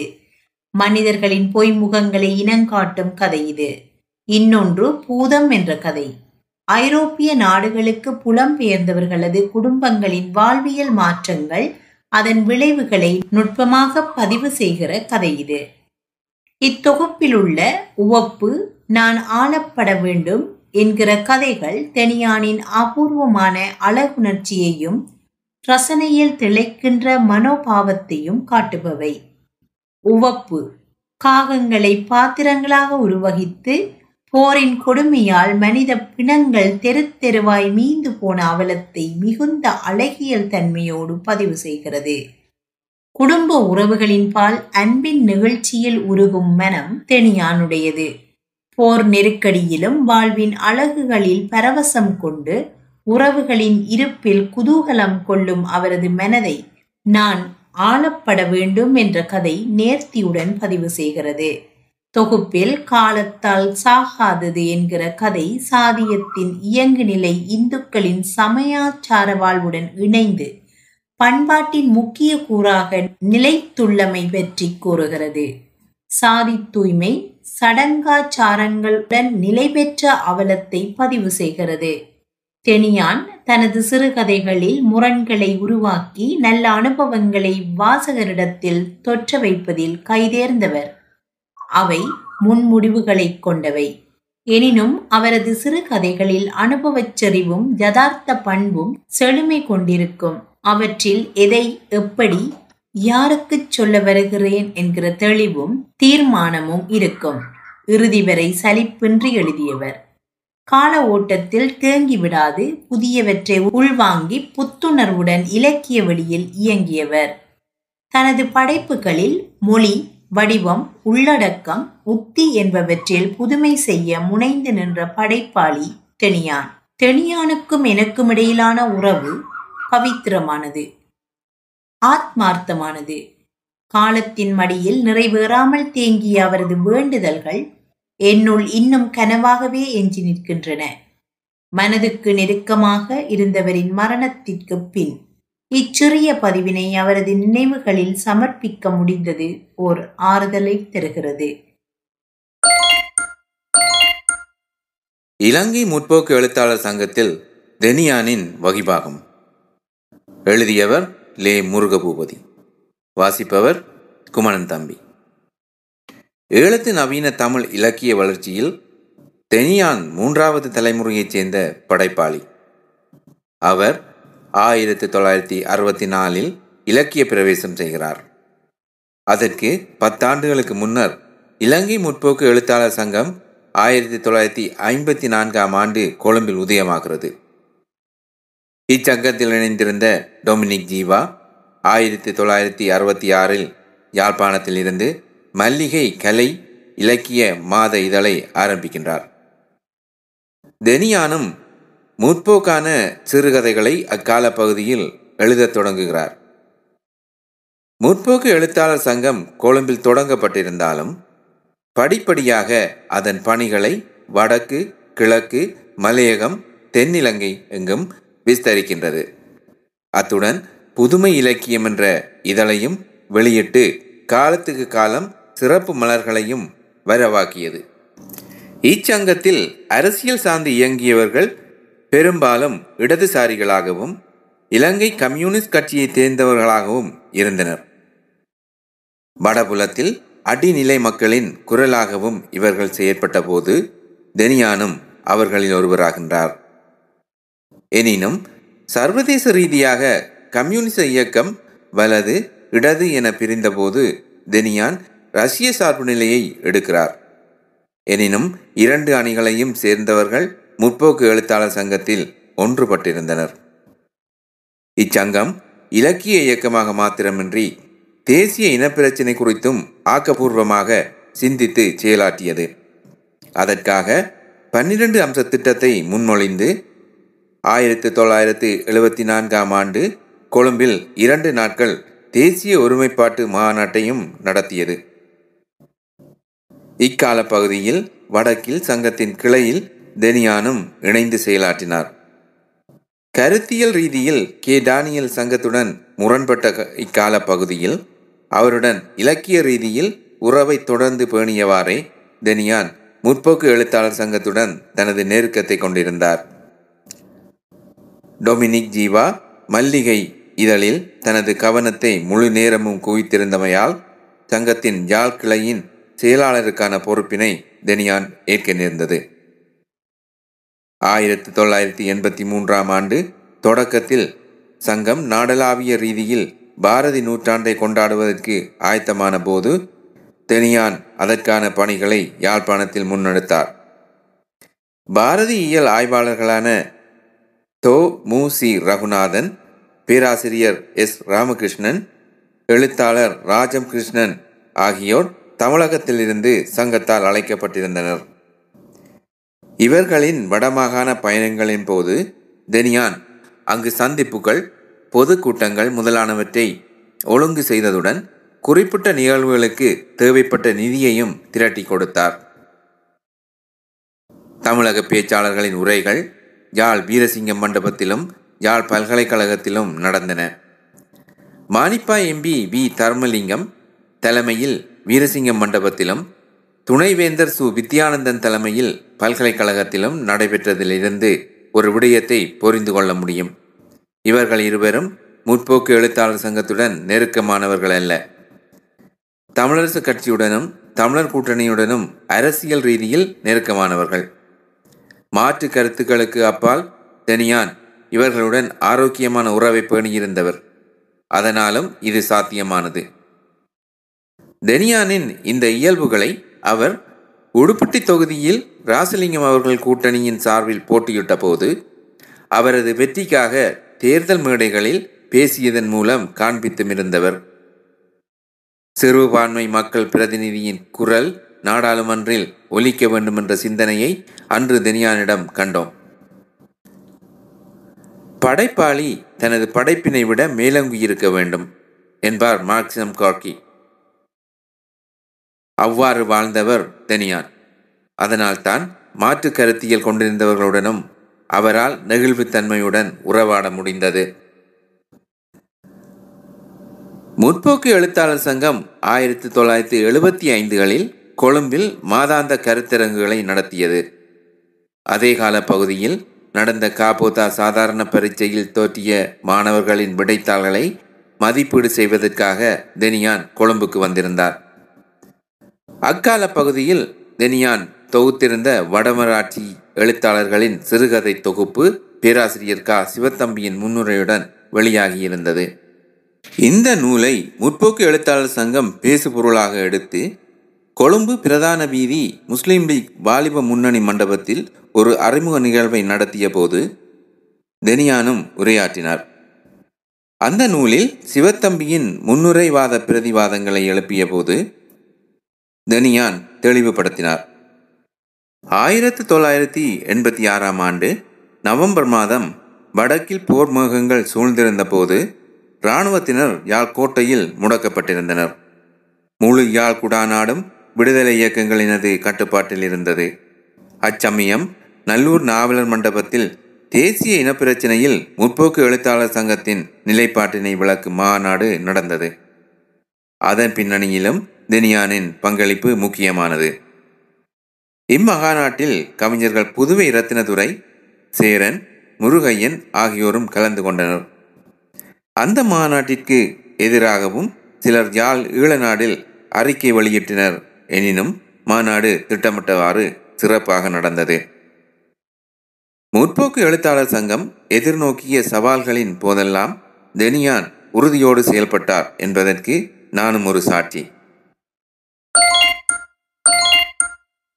தேவரையாளி சமூக வரலாற்று எழுதியலில் தெனியானின் வகிபாகும் ஏ ராஜேஷ் கண்ணன் ஒடுக்கப்பட்டோரின் வரலாற்று எழுதியலில் புனைகதை ஆசிரியர்களின் பங்கு மிக முதன்மையானதாக இருந்து வந்துள்ளது. குறிப்பாக ஒடுக்கப்பட்டோரின் வாழ்வை நாவல்களாக எழுதியுள்ள எழுத்தாளர்கள் பலரும் அந்த சமூகங்கள் தொடர்பான ஆழமான சமூக வரலாற்று புரிதலுடன் தங்கள் புனைவுகளை தந்துள்ளனர். காலனிய காலத்து ஆய்வுகள் முன்னிறுத்திய மையநிலை சமூகங்கள் பற்றிய ஆய்வுகளில் மறைந்து போன பல ஒடுக்கப்பட்ட சமூகங்களின் வரலாறு பின்னாளில் நாவல்களில் வெளிப்பட்டமைக்கு உலகளாவிய எடுத்துக்காட்டுகள் பல உள்ளன. அத்தகைய எழுத்துக்கள் ஒடுக்கப்பட்ட சமூகங்கள் பற்றிய காலனிய நீக்கம் செய்யப்பட்ட வரலாற்றை கருப்பு வெள்ளை பிரதிகளாக தந்தன. அவை புனைவுகள் என்று புறந்தள்ளிவிட முடியாத சமூக வரலாற்று ஆவணங்களாக மதிப்பளிக்கப்படுகின்றன. அவை சமநேரத்தில் புனைவுகளாகவும் வரலாற்று ஆவணங்களாகவும் இரட்டை மதிப்புடன் நிலை பெற்றன.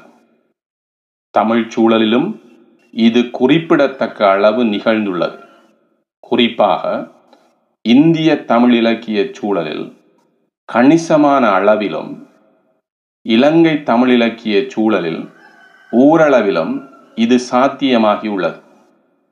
ஈழத்தில் இதற்கான இலக்கிய வாயிலை திறந்துவிட்டதில் மிக முக்கிய பங்கு இடதி தாரிய சிந்தனையோடு இலக்கியம் படைத்தவர்களுக்கு உண்டு. பின்காலனிய சமூக மாற்றத்தையும் அது உருவாக்கிய விளைவுகளையும் அவற்றின் வழியான நுட்பமான சமூக மீள் கட்டமைப்பாக்கத்தையும் மிக ஆழமான விஞ்ஞானபூர்வமான கண்ணோட்டத்துடன் ஆராய்ந்து அவற்றை சமூக வரலாற்று ஆய்வுகளாக முன்வைத்த இடதுசாரிய கொள்கை நாட்டமுள்ள புலமைசார் எழுத்துக்கள் குறிப்பிடத்தக்க அளவு வெளிவந்த சமகாலத்தில் இன்னொரு தளத்தில் புனைவிலக்கியங்களை படைத்தவர்களும் அதே கருத்து நிலைகள் கொண்ட இலக்கியங்களை படைத்தனர். குறிப்பாக நாவல் இலக்கியங்கள் சமூக வரலாற்றை கலைத்துவத்துடன் பதிவாக்கும் ஆவணங்களாக உருப்பெற்றன. இலங்கையை பொறுத்தவரை இந்த இரட்டை தடத்திலான ஊட்டம் தமிழ் சூழலில் மட்டுமன்றி சிங்கள சூழலிலும் நன்கு அடையாளப்படுத்தத்தக்க செழிப்புடன் இருந்தது. இதற்கு உறுதுணையான இடதுசாரி அரசியல் சூழலும் வாய்த்திருந்தது. புலமை புனைவு ஆட்சி ஆகிய மூன்றும் ஒன்று இன்னொன்றுக்கு அனுசரணையாக இருந்த காலத்தில்தான் இடதுசாரிய இயக்கங்களிலிருந்து பல படைப்பாளிகள் தோன்றினர். அவ்வாறு தோன்றியவர்களின் சமூகம் பற்றிய பார்வை தனித்தன்மைகளோடு புனைவுகளில் வெளிப்பட்டன. அத்தகைய எழுத்தாளர்களில் ஒருவரான தெனியான் தனது நாவல்களை சமூக வரலாற்று பதிவுகளாகவே வெளிக்கொணர்ந்திருந்தார். சிதைவுகள் மரக்கொக்கு பரம்பரை அகதிகள் ஏதனம் குடிமைகள் போன்ற நாவல்களில் மாத்திரமன்றி அவரது பல சிறுகதைகளிலும் கட்டுரைகளிலும் திணியானை ஒரு சமூக வரலாற்று ஆசிரியனாக தரிசிக்க முடியும். இது பற்றிய ஐம்பது ஆண்டு காலத்து யாழ்ப்பாண சமூகத்தின் மாற்றங்களை புரிந்து கொள்வதற்கான புனைவு நிலைப்பட்ட ஆய்வு துணை மூலங்களான தெனியானின் நாவல்கள் அமையும் என்பதற்கு அப்பால் தெனியான் நேரடியாக தான் வாழ்ந்த சமூகத்தின் வரலாற்று எழுதியலில் எந்த அளவுக்கு முக்கியத்துவமுடையவராக விளங்கினார் என்பது தனித்து பார்க்கப்பட வேண்டிய ஒரு விடயமாகும். இதற்கு அவரது புனைவல்லா எழுத்துக்களை ஆழமாக பகுப்பாய்வு செய்ய வேண்டியுள்ளது. இன்னும் சொல்லாதவை பூச்சியம் அல்ல எனும் தெனியானின் தன் வரலாற்று நூல்களையும் உதிரிகளாக அவரால் எழுதப்பட்ட ஆழமான கருத்து நிலை அடித்தளத்துடன் கூடிய கட்டுரைகளையும் ஒருங்கு வைத்து ஆராய்தல் அவசியமாகின்றது தேவரையாளி சமூகம் என கா. சிவத்தம்பி போன்ற புலமையாளர்களால் அடையாளப்படுத்தப்பட்ட சமூகத்தின் வரலாற்றை தனது மாணவ பருவத்திலிருந்தே அனுபவ ரீதியாகவும் அறிவியல் அடிப்படைகளுடனும் பதிவாக்கவல்ல தீட்டம் தெனியானிடம் இருந்தது. இலங்கையில் வடக்கே உள்ள பிராந்தியமான யாழ்ப்பாணத்தின் வடக்கில் வடமராட்சி பிரதேசத்தில் வதிரி என்னும் ஊரில் ஆயிரத்து தொள்ளாயிரத்து பதினான்கில் உருவாகிய திண்ணைப்பள்ளி மரபில் அமைந்த வித்தியாசாலை பின்னர் ஆயிரத்தி தொள்ளாயிரத்து பதினேழில் வதிரி வடக்கு மற்றும் தெற்கு அல்வாய் குற்றாவத்தை தேவரையாளி நவிண்டில் சமரபாகு முதலான அருகருகில் உள்ள கூட்டு கிராமங்களின் மத்தியில் அமைந்த தேவரையாளி என்னும் ஊரில் இந்த ஊர்கள் யாவற்றையும் ஒரு சமூகமாக கருதி தேவரையாளி சைவ வித்தியாசாலை என்ற பெயருடன் சைவ பெரியார் திரு கா. சூரன் அவர்களால் தாவிக்கப்பட்டது இன்று அந்த பாடசாலை தேவரையாளி இந்து கல்லூரி என்று அறிய கிடக்கின்றது. குறிப்பிட்ட ஊர்களில் வாழ்ந்து வரும் மக்கள் யாவரும் தொழில்சார் உறவில் தனித்துவமான வேறுபாடுகளை கொண்டவர்கள். எனினும் சாதி ரீதியாக ஒரே சமூகமாக அடையாளப்படுத்தப்பட்டவர்கள். குறிப்பிட்ட ஊர்களின் பிள்ளைகளும் அதற்கு அப்பாலுமுள்ள சாதி ரீதியான நெருக்கமுள்ள சமூகங்களிலிருந்து வந்த பிள்ளைகளும் அங்குதான் கற்று வந்தனர். அந்த ஊர்களில் சாதிய சமூக கட்டமைப்பில் ஏற்பட்டிருந்த அசைவியக்கத்துக்கு அந்த பாடசாலை பிரதான காரணமாகவும் களமாகவும் அமைந்தது. இதனால்தான் அந்த சமூகம் தேவரையாளி சமூகம் என்று அடையாளப்படுத்தப்பட்டது. தெனியான் அந்த பாடசாலையின் மாணவன். அந்த பாடசாலையின் ஆசிரியன். அந்த சமூகத்தின் பிரதிநிதி. அந்த சமூகத்திலிருந்து உருவான முன்னணி படைப்பாளர். எனும் அடிப்படைகளில் அந்த சமூகத்தின் தாரதம்மியங்களையும் ஆழ அகலங்களையும் பலம் பலவீனங்களையும் நுணுக்கமாக பகுத்தாய்ந்து பதிவாக்கும் வீரியம்மிக்க எழுத்தாளனாக இருந்து வந்துள்ளார். தேவரையாளி சமூகத்தின் இருப்பையும் அதன் அசைவியக்கத்தையும் பதிவாக்குவதற்கான அவரது முயற்சியில் பல்வேறு விடயங்கள் உள்ளடங்கியிருந்தன. அவற்றில் சில முதன்மையான விடயங்களை சுருக்கமாக குறிப்பிடலாம். தேவரையாளி சைவ வித்தியாசாலையில் தெனியானின் ஆசிரியர்களாக அல்லது முன்னோடிகளாக இருந்தவர்களின் கருத்து நிலைகளின் சுவரல்களும் அவர்களின் கருத்து நிலைகள் தொடர்பான விமர்சன பார்வைகளும் தெனியானுக்கு தேவரையாளி சமூகத்தின் போக்குகளை நுணுக்கமாக ஆராய வழிவகுத்தது. கா. சூரன் அவர்களின் சுவட்டில் இயங்கிய அல்வையூர் கவிஞர் மு. செல்லையா பதிரி சைவ புலவர் சி. வல்லிபுரம் வட அல்வை க. முருகேசு வாத்தியார் பதிரி ஆமா செல்லத்துறை ஆசிரியர் முதலானவர்களிடம் கல்வி கற்றவர். தேவரையாளி சமூகத்தின் முன்னோடிகளான அவர்கள் அந்த சமூகத்தின் கற்ற முன்னோடிகளாக உருவெடுப்பதில் எதிர்கொண்ட சவால்களை மாணவனாக உடனிருந்து அறிந்து பதிவாக்கும் தெளிவு தெணியானிடம் இருந்தது. குறித்த ஆசிரியர்கள் கடைபிடித்த காந்திய கொள்கை சைவ பாரம்பரியம் என்பவற்றின் காலகட்ட பொருத்தம் மிக்க வழிமுறைகளின் தேவைகளை உணர்ந்த நிலையிலும் பின்னாளில் அவர்கள் பின்பற்றிய கொள்கைகளை விமர்சிக்கவும் தலைப்பட்டவர். அந்த விமர்சனங்களை தனது எழுத்துக்களிலும் பேச்சுக்களிலும் பதிவாக்கி இருந்தார். ஒடுக்கப்பட்ட மக்களது விடுதலைக்கான வழிமுறையாக காந்தியம் அமைந்துவிட முடியாது என்பதை தான் சார்ந்த மார்க்சிய கருத்து நிலையை மையப்படுத்தி விளக்கியிருந்தார். இதனால் தேவரையாளி சமூகத்தில் எழுச்சி பெற்றிருந்த காந்தியம் தேசியவாதம் இடதுசாரியம் ஆகிய கொள்கைகளுக்கும் அந்த சமூகத்தின் விடுதலைக்குமான தொடர்பினை அவற்றுக்கிடையிலான முரண்நகைகளுடன் ஆழமாக விவாதித்தவராக விளங்கியிருந்தார்.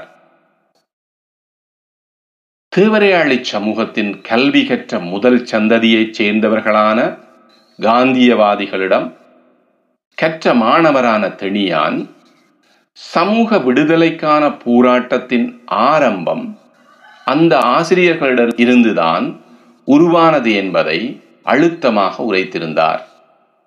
எனினும் அவர்கள் ஆலய நுழைவு போராட்டங்களில் கம்யூனிஸ்டுகளின் தலையீட்டை நிராகரித்திருந்ததை சுட்டிக்காட்டியிருந்தார். குறிப்பாக மாவிட்டபுரம் கந்தசாமி கோயில் நுழைவு போராட்டத்துக்கு முன்பே தேவரையாளி சமூகத்தின் ஆசிரிய முன்னோடிகளால் ஆயிரத்தி தொள்ளாயிரத்தி ஐம்பத்தாறாம் ஆண்டில் பரந்த நோக்கில் முன்னெடுக்கப்பட்ட ஆலய நுழைவு முன்னெடுப்புகள் வெற்றிகரமாக நிகழ்ந்ததை குறிப்பிடுகின்றார். இதன் மூலம் ஒடுக்கப்பட்ட சமூகத்தின் விடுதலைக்கான வழிமுறைகள் தொடர்பில் தேவரையாளி சமூகத்தில் நிலவிய இரட்டை போக்குகளை விமர்சன பாங்கில் விளக்கியிருந்தார். தேவரையாளி சமூகத்தின் அசைவியக்கத்தில் கல்வி மற்றும் சமயத்தின் வகிபாகம் தொடர்பாக தெணியான் ஆழ்ந்த தரிசனங்களை கொண்டிருந்தார். தேவரையாளி சைவ வித்தியாசாலையின் உருவாக்கமும் சமூக அசைவியக்கத்தில் அதன் பங்கும் தொடர்பில் நீண்ட காலத்து வரலாற்று பதிவுகளை தெணியான் தனது எழுத்துக்களில் கொண்டு வந்துள்ளார். குறிப்பாக ஒடுக்கப்பட்ட மக்களின் ஏக தலைவன் எம்சி சமூக ஜனநாயக மறுமலர்ச்சி தந்தை. தேவரையாளி சமூகமும் ஆசிரியர் க. முருகேசு அவர்களும் போன்ற இன்னும் பல கட்டுரைகள் மூலமும் தேவரையாளி சமூகம் தொடர்பான முதன்மையான வரலாற்று பதிவுகளை தந்துள்ளார். மேற்குறித்த விடயங்கள் விரிவஞ்சி சுருக்கமாக குறிப்பிடப்பட்டாலும் அவை புனைகதை ஆசிரியனாகவும் சமூக வரலாற்று ஆசிரியனாகவும் தெணியானை இனங்கண்டு கொள்வதற்கான அடிப்படைகளை தருகின்றன. பெருந்தளத்தில் யாழ்ப்பாண சமூக வரலாற்றை நோக்குபவர்களுக்கு அவரது நாவல்கள் எந்தளவுக்கு ஆதாரங்களாக அமைகின்றனவோ அந்த அளவுக்கு அவரது புனைவு சாரா எழுத்துக்கள் பல தேவரையாளி சமூக வரலாற்றை நோக்க முனைபவர்களுக்கு ஆதாரங்களாக அமைகின்றன. இதனால் தேவரையாளி சமூகத்தின் வரலாற்று எழுதியலில் திணியானின் பங்கை தவிர்த்துவிட்டு அதன் முழுமையை அடைய முடியாது எனலாம். நன்றி. விடை பெற்றது இலக்கிய உலகின் பேராளுமை. எழுத்துருவாக்கம் சிவஞானம் ஸ்ரீதரன். குரல் வடிவம் கு. பிரபு. ஈழத்து இலக்கிய பரப்பின் முதுபெரும் ஆளுமையான தெனியான் என்று அறியப்படும் ஓய்வுநிலை ஆசிரியர் திரு. கந்தையா நடேசன் அவர்கள் தனது எண்பதாவது அகவையில் மறைந்த செய்தி கலை இலக்கிய பரப்பினரிடையே அவரையும் அவரது படைப்புகளையும் ஆழ நேசித்தவர்களிடையேயும் ஆழ்ந்த கவலையை ஏற்படுத்தியிருக்கின்றது. யாழ் வடமராட்சி பொலிகண்டி பிரதேசத்தின் தெனி எனும் சிற்றூரை பூர்வீகமாகவும் வாழ்விடமாகவும் கொண்டிருந்த இவர் ஆயிரத்தி தொள்ளாயிரத்தி அறுபத்தி நாலில் விவேகி என்னும் சிற்றிதழில் வெளியான பிணைப்பு சிறுகதை மூலம் தனது எழுத்துலக பிரவேசத்தை ஆரம்பிக்கும் போது தெனி எனும் தன் ஊரின் அடையாளத்தை தெனியான் எனும் தனக்கான அடையாளமாக்கியிருந்தார். ஆனால் ஓரிரு ஆண்டுகளிலேயே அந்த ஊரின் அடையாளமாக தானே மாறி பின்வந்த நாட்களில் பறந்து விரிந்த தமிழ் இலக்கிய பரப்பின் ஒரு தனித்த அடையாளமாக தவிர்க்க முடியாத ஆளுமையாக மாறிப்போயிருந்தார் அக்கால யாழ்ப்பாண சமூகத்தோடு பின்னி பிணைந்திருந்த சாதிய ஒடுக்குமுறைக்கும் வர்க்க முரண்பாடுகளுக்கும் எதிரான முற்போக்கு எழுத்தாளர்களாக யாழ்ப்பாணத்திலிருந்தே முகுழ்ப்பு பெற்ற கே. டேனியல் பேராசிரியர் கா. சிவத்தம்பி மல்லிகை ஆசிரியர் டொமினிக் ஜீவா உள்ளிட்ட முற்போக்கு எழுத்தாளர்கள் வரிசையில் ஈழத்து முற்போக்கு இலக்கியத்தின் செல்நெறி வெளிப்பாடுகளை மையப்படுத்தி யாழ்ப்பாண சமூகத்தின் வெவ்வேறுபட்ட உணர்திறன்களை வாழ்வியல் போக்குகளை அடையாளம் காட்டுவனவாக அமைந்திருந்த இவரது படைப்புகள் பெரும்பாலும் சாதியத்தின் பிடிக்குள்ளான மனித வாழ்வின் அழுத்தங்களாலும் துடிப்புகளாலும் போராட்டங்களாலும் கட்டமைக்கப்பட்டிருந்தமையே அவை அடித்தட்டு மக்களையும் சென்றடைய காரணம். வெறுமனே ஒரு கலை இலக்கிய படைப்பாளியாக அல்லாமல் மானிட விடுதலை நோக்கிய சமூக ஒன்றிணைவின் குரலாக அரை நூற்றாண்டுக்கு மேலான தனது இலக்கிய பணியை அவர் ஆற்றிச் சென்றிருந்தார்.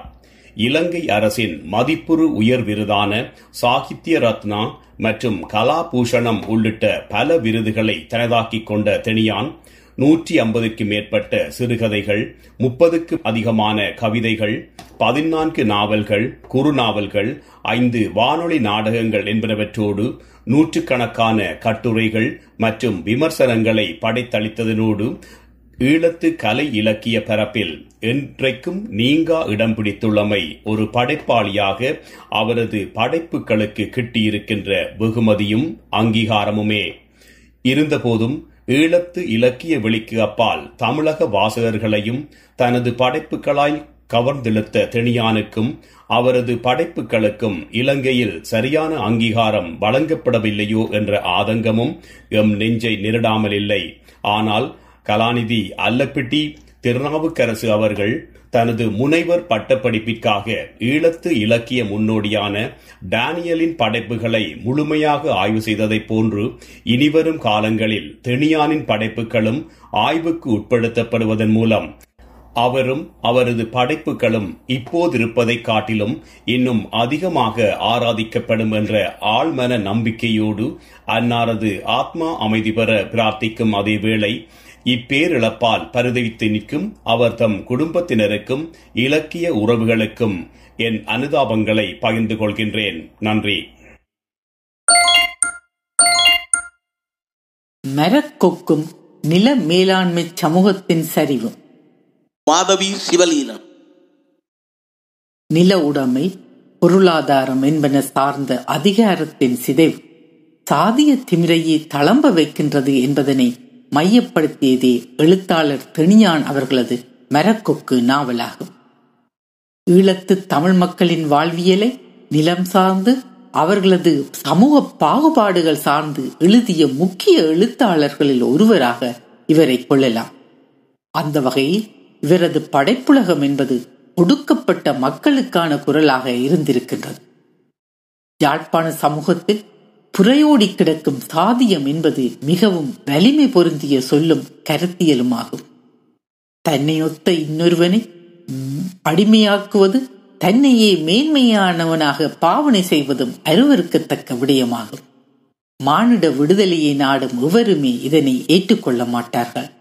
ஆனாலும் இவற்றையெல்லாம் எந்த கூச்சமுமின்றி யாழ்ப்பாண நிலப்பிரபுத்துவ மேட்டுக்குடிகள் தற்பெருமையுடன் செய்து வந்துள்ளன. இன்றும் நெருப்பூத்த நெருப்பாக அது தணல் கக்கிய வண்ணமே உள்ளது. சந்தர்ப்பம் கிடைக்கும் போதெல்லாம் துவாலை விட்டு எரிய தயங்கியதும் இல்லை காலத்துக்கு காலம் இச்சாதியம் தன்னை மாட்டிக்கொண்டு உயிர்ப்புடன் விளங்குவதை காணலாம். அத்துடன் எதுவுமில்லாமல் இச்சாதியத்தை மட்டும் தமக்குரிய அடையாளம் என எண்ணும் பலர் இன்றும் அது தரக்குறைவான விடயம் எனும் அறிவின்றி வாழ காணலாம். காலத்துக்கு காலம் இச்சாதியம் தன்னை மாட்டிக்கொண்டு உயிர்ப்புடன் விளங்குவதை காணலாம். அத்துடன் எதுவும் இல்லாமல் இச்சாதியத்தை மட்டும் தமக்குரிய அடையாளம் என எண்ணும் பலர் இன்றும் அது தரக்குறைவான விடயம் எனும் அறிவின்றி வாழ்கின்றார்கள். மேலும் சாதிக்குள் சாதி பார்க்கும் மனோபாவமும் இன்னும் எம்மிடையே விலகி போகவில்லை. இவற்றின் அடிப்படையிலேயே மரக்கொக்கு நாவலை அணுக வேண்டியுள்ளது. நில உடைமையாளர்களால் நில புலன்களும் சொத்துக்களும் எவ்வாறு வேறி சுருட்டப்பட்டது என்பதனையும் அவற்றின் சரிவென்பது சாதிய மனோபாவத்தில் எத்தகைய தளம்பல் நிலைமைகளை தோற்றுவித்தது என்பதனையும் ஆசிரியர் தன் உயிரோட்டமான எழுத்தின் மூலம் வெளிக்கொணர்ந்திருக்கின்றார். பல வருடங்களுக்கு முன்னதாக எழுதப்பட்டாலும் ஆயிரத்தி தொள்ளாயிரத்தி தொண்ணூற்றி நாலாம் ஆண்டே இது நூலாக முதல் பதிப்பு கண்டிருக்கின்றது. யாழ்ப்பாணத்து வடமராட்சி மண்ணை கதைக்களமாக கொண்ட இந்நாவல் மணியகார குடும்பத்து பெண்ணான விஜயலட்சுமியை மைய கதாபாத்திரமாக வடிவமைத்திருக்கின்றது. மணிகார குடும்பம் என்ற கட்டுக்குள் நின்று வெளிவராத விஜயலட்சுமி பொருளாதார நெருக்கடியாலும் தன் குடும்ப தகுதிக்கேற்ற மணமகன் இல்லாமலும் திருமணமின்றி வாழ்கின்றாள். பரம்பரை சாதிய பெருமை பேணும் இப்பெண் சமூகங்களுக்கு இடையிலான மாற்றத்தை அது குடும்பத்தில் ஏற்படுத்தும் தாக்கத்தை ஏற்றுக்கொள்ளாத மனிதர்களின் பிரதிநிதியாக விளங்குகின்றார் இவளூடாக மணிகார குடும்பத்தின் வரலாற்று பின்னணியும் அவ்வளவு காலத்து அது ஆட்டங்கண்ட போதும் தனக்குள்ளே ஒரு போலி கர்வம் கொண்டு அவள் வாழ முற்படுவதும் அது பலனின்றி போவதும் ஆசிரியரால் சித்தரிக்கப்பட்டிருக்கின்றது. இவள் கண்முன்னே அனைத்தும் சிதிலமடைந்து அவளது குடும்பத்தினரும் மாற்றமடைகின்றனர். ஆனால் இவள் தனித்து விடப்படுகின்றாள். இவ்வாறு ஒரு மணிகார குடும்பம் மட்டுமல்ல யாழ்ப்பாண சமூகத்தில் பல குடும்பங்கள் குறிப்பாக பெண்கள் வாழ்வின்றி அழிந்து போனவர்களாக உள்ளனர். இக்கதையில் பல பெண்கள் வருகின்றார்கள். ஒவ்வொருவருமே சமூக ஊடாட்டங்கள் ஒவ்வொன்றை பிரதிபலிக்கின்றனர். கணவனுக்கு முன் எதிர்த்து பேசாத மீனாட்சி அம்மா ஊரறிய குடும்ப பெருமையுடன் திருமணம் செய்த வரலட்சுமி அதே குடும்ப வரட்டு கௌரவத்திற்காக ஒரு பெண் குழந்தையுடன் வாளாவட்டியாக வாழ்கின்றார். காதலுக்காக குடும்ப மேன்மை என்பதனை உதறிய அன்னலட்சுமி கொழும்பில் வாழ்கின்றாள். இவள் சமூக மாற்றங்களை புரிந்து கொண்டாலும் தன் குடும்பம் என வருகின்ற போது சாதிய மனோபாவத்தில் இருந்து விடுபடாதவளாக இருக்கின்றாள். காகம் எங்கு சறந்தாலும் கருப்பாகத்தான் இருக்கும் என்பதற்கு இவள் உதாரணமாகின்றாள். தனலட்சுமி தனக்கு ஒரு ஆதரவு வேண்டி தனியேறும் ஒரு இளைஞனோடு பழகுகின்றாள் ஆனால் சந்தர்ப்பம் கிடைக்கும் போது அதனை உதறிவிட்டு குடும்ப விலைக்குள் போய்விடுகின்றான். இவர்களது வீட்டில் குடிமை வேலை செய்யும் சென்னி எவ்வாறு இக்குடும்பத்தினரால் சுரண்டப்படுகின்றாள் என்பதனையும் இவள் மட்டுமல்ல இவளது பரம்பரையும் எவ்வாறு நம்ப வைத்து சுரண்டப்பட்டது என்பதனையும் ஆசிரியர் விவரித்திருக்கின்றார். சின்னராசன் சொல்வதாக வரும் பின்வரும் வார்த்தைகள் இந்த பல்லக்கு என்ற தகப்பென்ற தோளிலே ஏறி சவாரி போயிருக்குமோ எனக்கு தெரியாது. நிச்சயமாக என்ற பாட்டென்ற தோல் மீது சவாரி விட்டிருக்கும். இது உங்களுக்கு அதிகாரத்தின் சின்னம் எங்களுக்கு அடிமை சின்னம். இவை முற்றிலும் உண்மையான வாசகங்களாகும். தனியானவர்கள் தனது கதையினூடாக வரலாற்று சம்பவங்களையும் பதிவு செய்திருக்கின்றார்.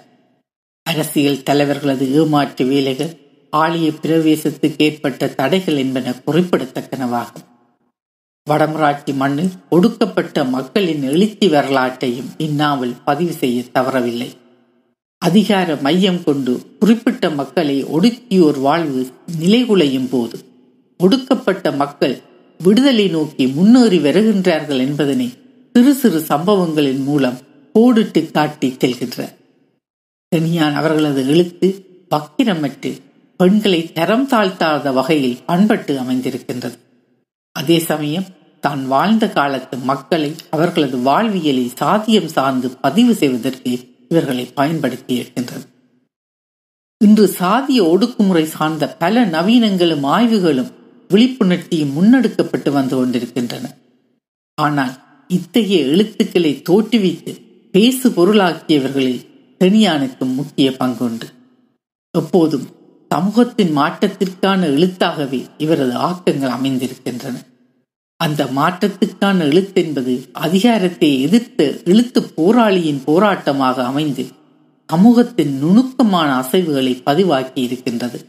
அந்த வகையில் வரக்கப்பு ஒரு கால வரலாற்றை உணர்த்தி நிற்கின்றது. ஈழத்து இலக்கிய உலகின் தூணொன்று சரிந்தது. எழுதியவர் ந. அனந்தராஜ் வாசிப்பவர் ரிஷிகா ஜெகநாத். மூத்த எழுத்தாளர் தனியான் மே இருபத்தி இரண்டு இரண்டாயிரத்தி இருபத்தி இரண்டு ஞாயிற்றுக்கிழமை அன்று காலமானார். ஈழத்தின் மூத்த எழுத்தாளர்களில் ஒருவரும் ஓய்வு பெற்ற ஆசிரியரும் வடமராட்சியின் புகழ்பூத்த தேவரையாளி இந்து கல்லூரியின் முன்னாள் உப அதிபரும் வெல்வி கல்வி மன்றத்தின் முன்னாள் தமிழ் ஆசிரியருமான தெனியான் என்று அழைக்கப்படும் வடமராட்சி பொலிகண்டி தெனி என்ற இடத்தைச் சேர்ந்த எங்கள் அன்புக்கும் மதிப்புக்கும் உரிய திரு கந்தையா நடேசன் அவர்கள் தனது எண்பதாவது வயதில் காலமானார் என்ற அந்த துன்பியல் செய்தி ஈழத்து எழுத்தாளர்கள் மற்றும் கல்வித்துறை சார்ந்தவர்களிடையே மிகுந்த அதிர்ச்சியையும் சோகத்தையும் ஏற்படுத்தியுள்ளது.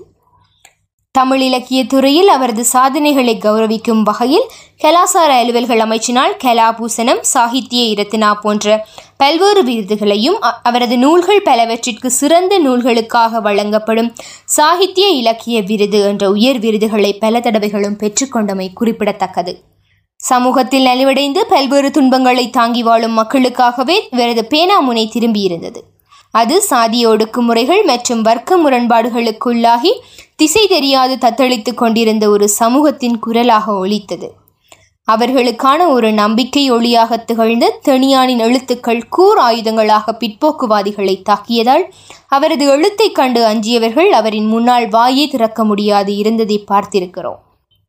முற்போக்கு எழுத்தாளர்களின் வரிசையில் டானியல் தங்கவடிவேல் மாஸ்டர் பேராசிரியர் கா. சிவத்தம்பி டொமினிக் ஜீவா நந்தினி சேவியர் போன்ற சமூக போராளிகளின் வரிசையில் இன்று அண்ணன் தெனியான் அவர்களும் எங்களை விட்டு பிரிந்து விட்டார். ஈழத்தின் இளம் எழுத்தாளர்களை ஊக்குவிப்பதுடன் புதிதாக எழுத வருபவர்களுக்கு வழிகாட்டி அவர்களுக்கான பல சிறு கதை பயிற்சி பட்டறைகளை எங்களுடன் இணைந்து நடத்தி அவர்களை இந்த மண்ணில் எழுத்தாளர்களாக்கிய பெருமைக்குரிய தனியான் எப்பொழுதும் சிரித்த முகத்துடனும் பண்பாகவும் அன்பாகவும் பழகக்கூடிய ஒரு உன்னதமான மனிதராகவே வாழ்ந்தார்.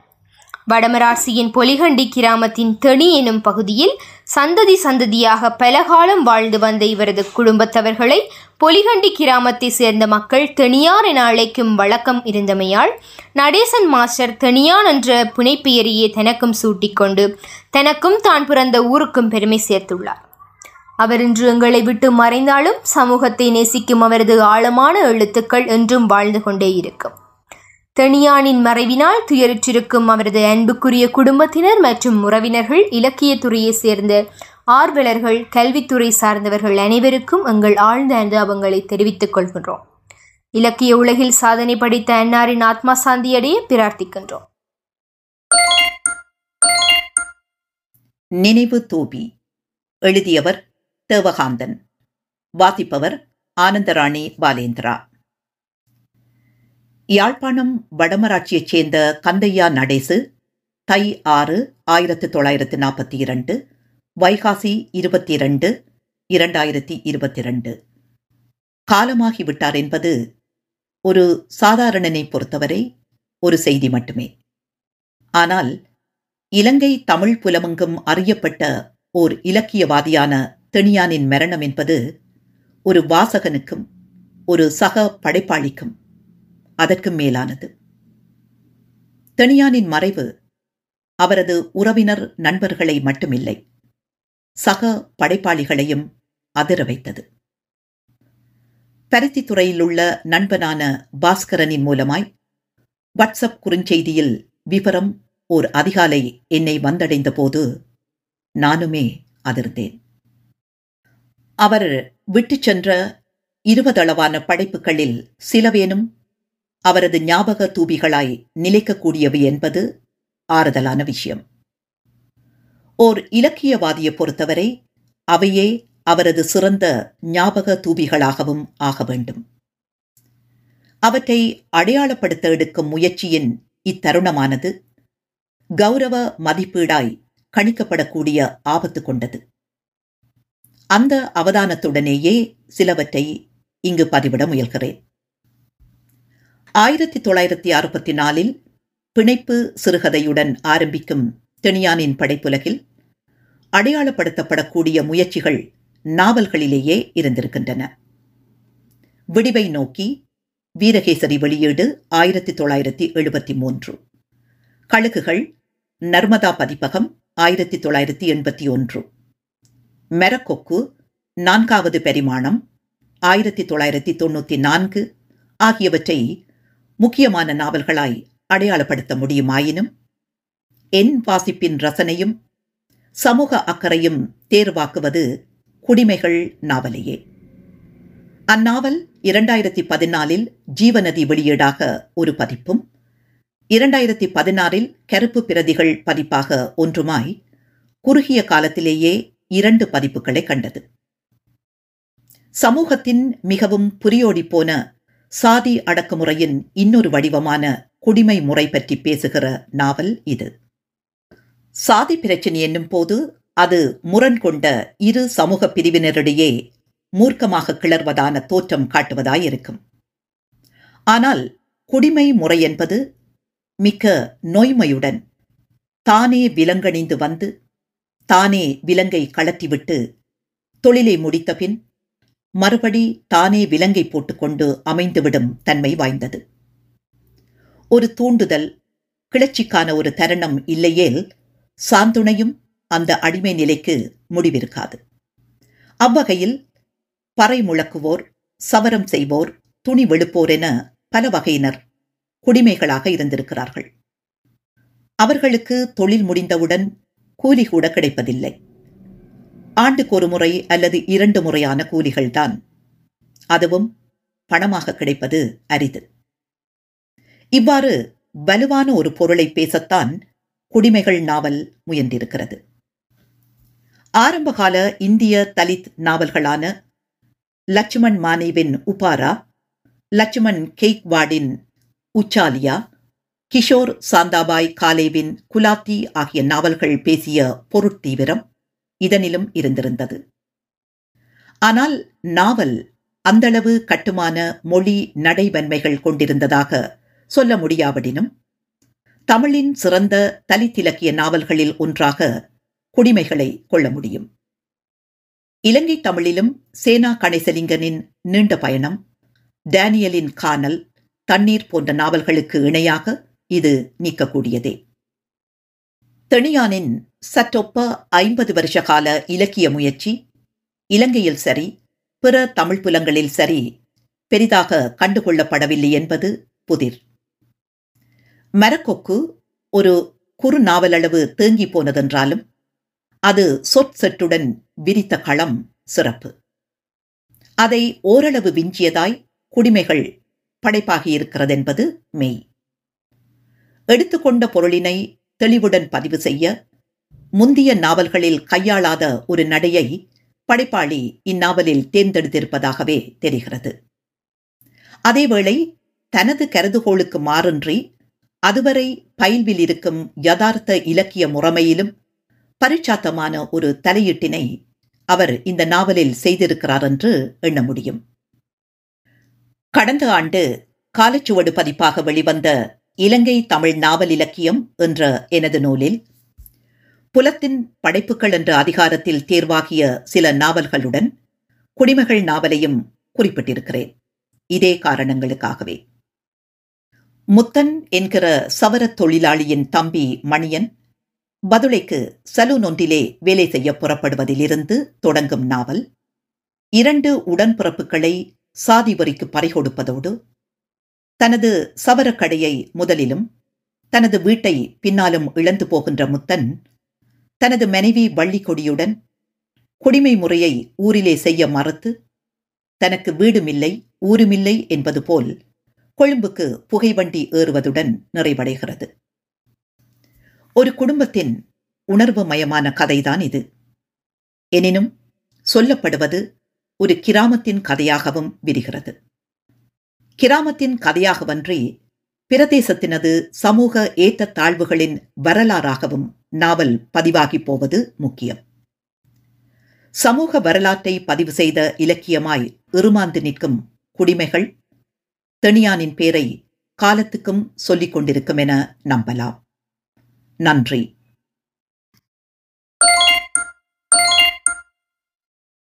ஈழத்தில் ஒடுக்கப்பட்ட மக்களுக்காக ஓங்கி ஒலித்த குரல். தெனியான் எழுதியவர் காண பரணிதரன் வாசிப்பவர் நிலாந்தி சசிகுமார்.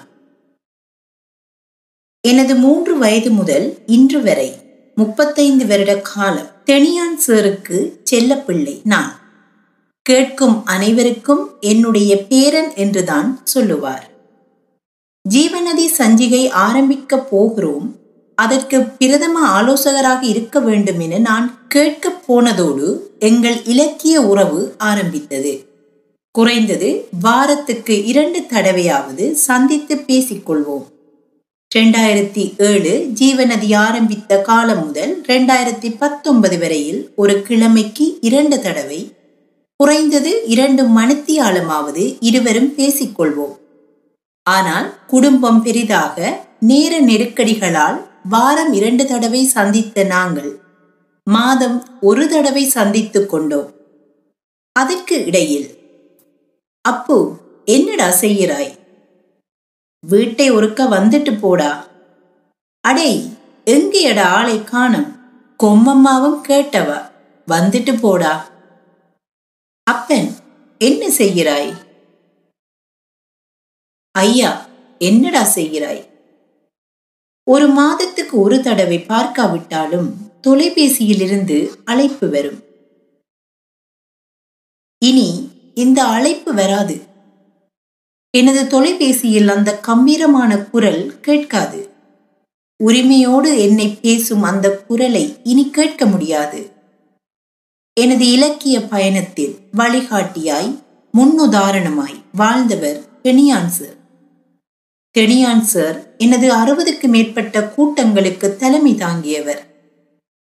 தெனியான் இருக்கிற மேடைகளில் ஜீவநதி மீதோ பரணி மீதோ யாரும் சொரிய முடியாது இருந்தது தெனியான் பல கூட்டங்களுக்கு மோட்டார் சைக்கிளில் ஏற்றிச் சென்றிருக்கிறேன். அங்கு எல்லாம் இது என்ற பேரு இவன்தான் இப்ப எல்லாம் என்று சொல்லுவார்.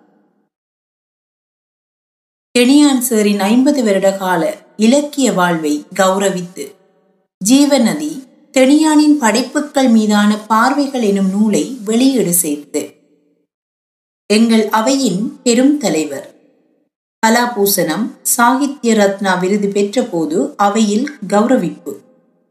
தெனியானின் பவள விழாவை முன்னிட்டு மிக பிரம்மாண்டமாய் ஜீவநதியின் நூற்றி ஆறாவது இதழ் தெனியான் பவள விழா சிறப்பிதழ் வெளியானது. அத்துடன் தெனியானின் வெந்து தணிந்தது குறுநாவல் வெளியானது. ஜீவநதி வெளியீடாக வெளியான தெனியானின் நூல்கள். குடிமைகள் நாவல் சாகித்ய விருது. பார்க்கப்படாத பக்கங்கள் கட்டுரைகள். வெந்து தணிந்தது குறுநாவல் தெனியானின் ஜீவநதி சிறுகதைகள். இலக்கிய வட்ட பரிசு பெற்றது தெனியானின் படைப்புகள் மீதான பார்வைகள். மேலும் ஒடுக்கப்பட்ட மக்களுக்காக தெனியான் தனது படைப்புகள் வாயிலாக போராடியவர். சாதிய எதிர்ப்பு போராட்டங்களில் முன்னின்றவர்.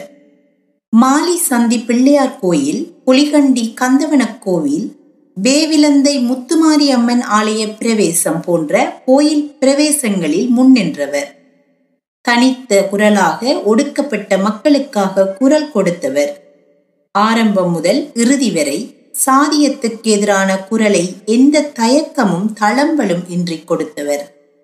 தெனியான் இல்லாத வடமாராட்சியின் கூட்டங்கள் சுவையில்லாதவை தெனியான் மேடைக்கு வரும் ஸ்டைல் தனித்துவமானது. தமிழில் தெனியானின் அறிவு வியக்கக்கூடியது. மிகவும் எளிமையாக எல்லோருடனும் வாழ பழகக்கூடியவர். தான் வந்த பாதையை மறக்காதவர். தனது அப்பா அம்மாவில் சகோதரர்களில் குறிப்பாக பெண் சகோதரர்களில் அதிக அன்பு உடையவர் கதைக்கும் நேரங்களில் எல்லாம் நவம் சேர் பற்றியும் கதைப்பார். அண்ணன் பற்றியும் கதைப்பார்.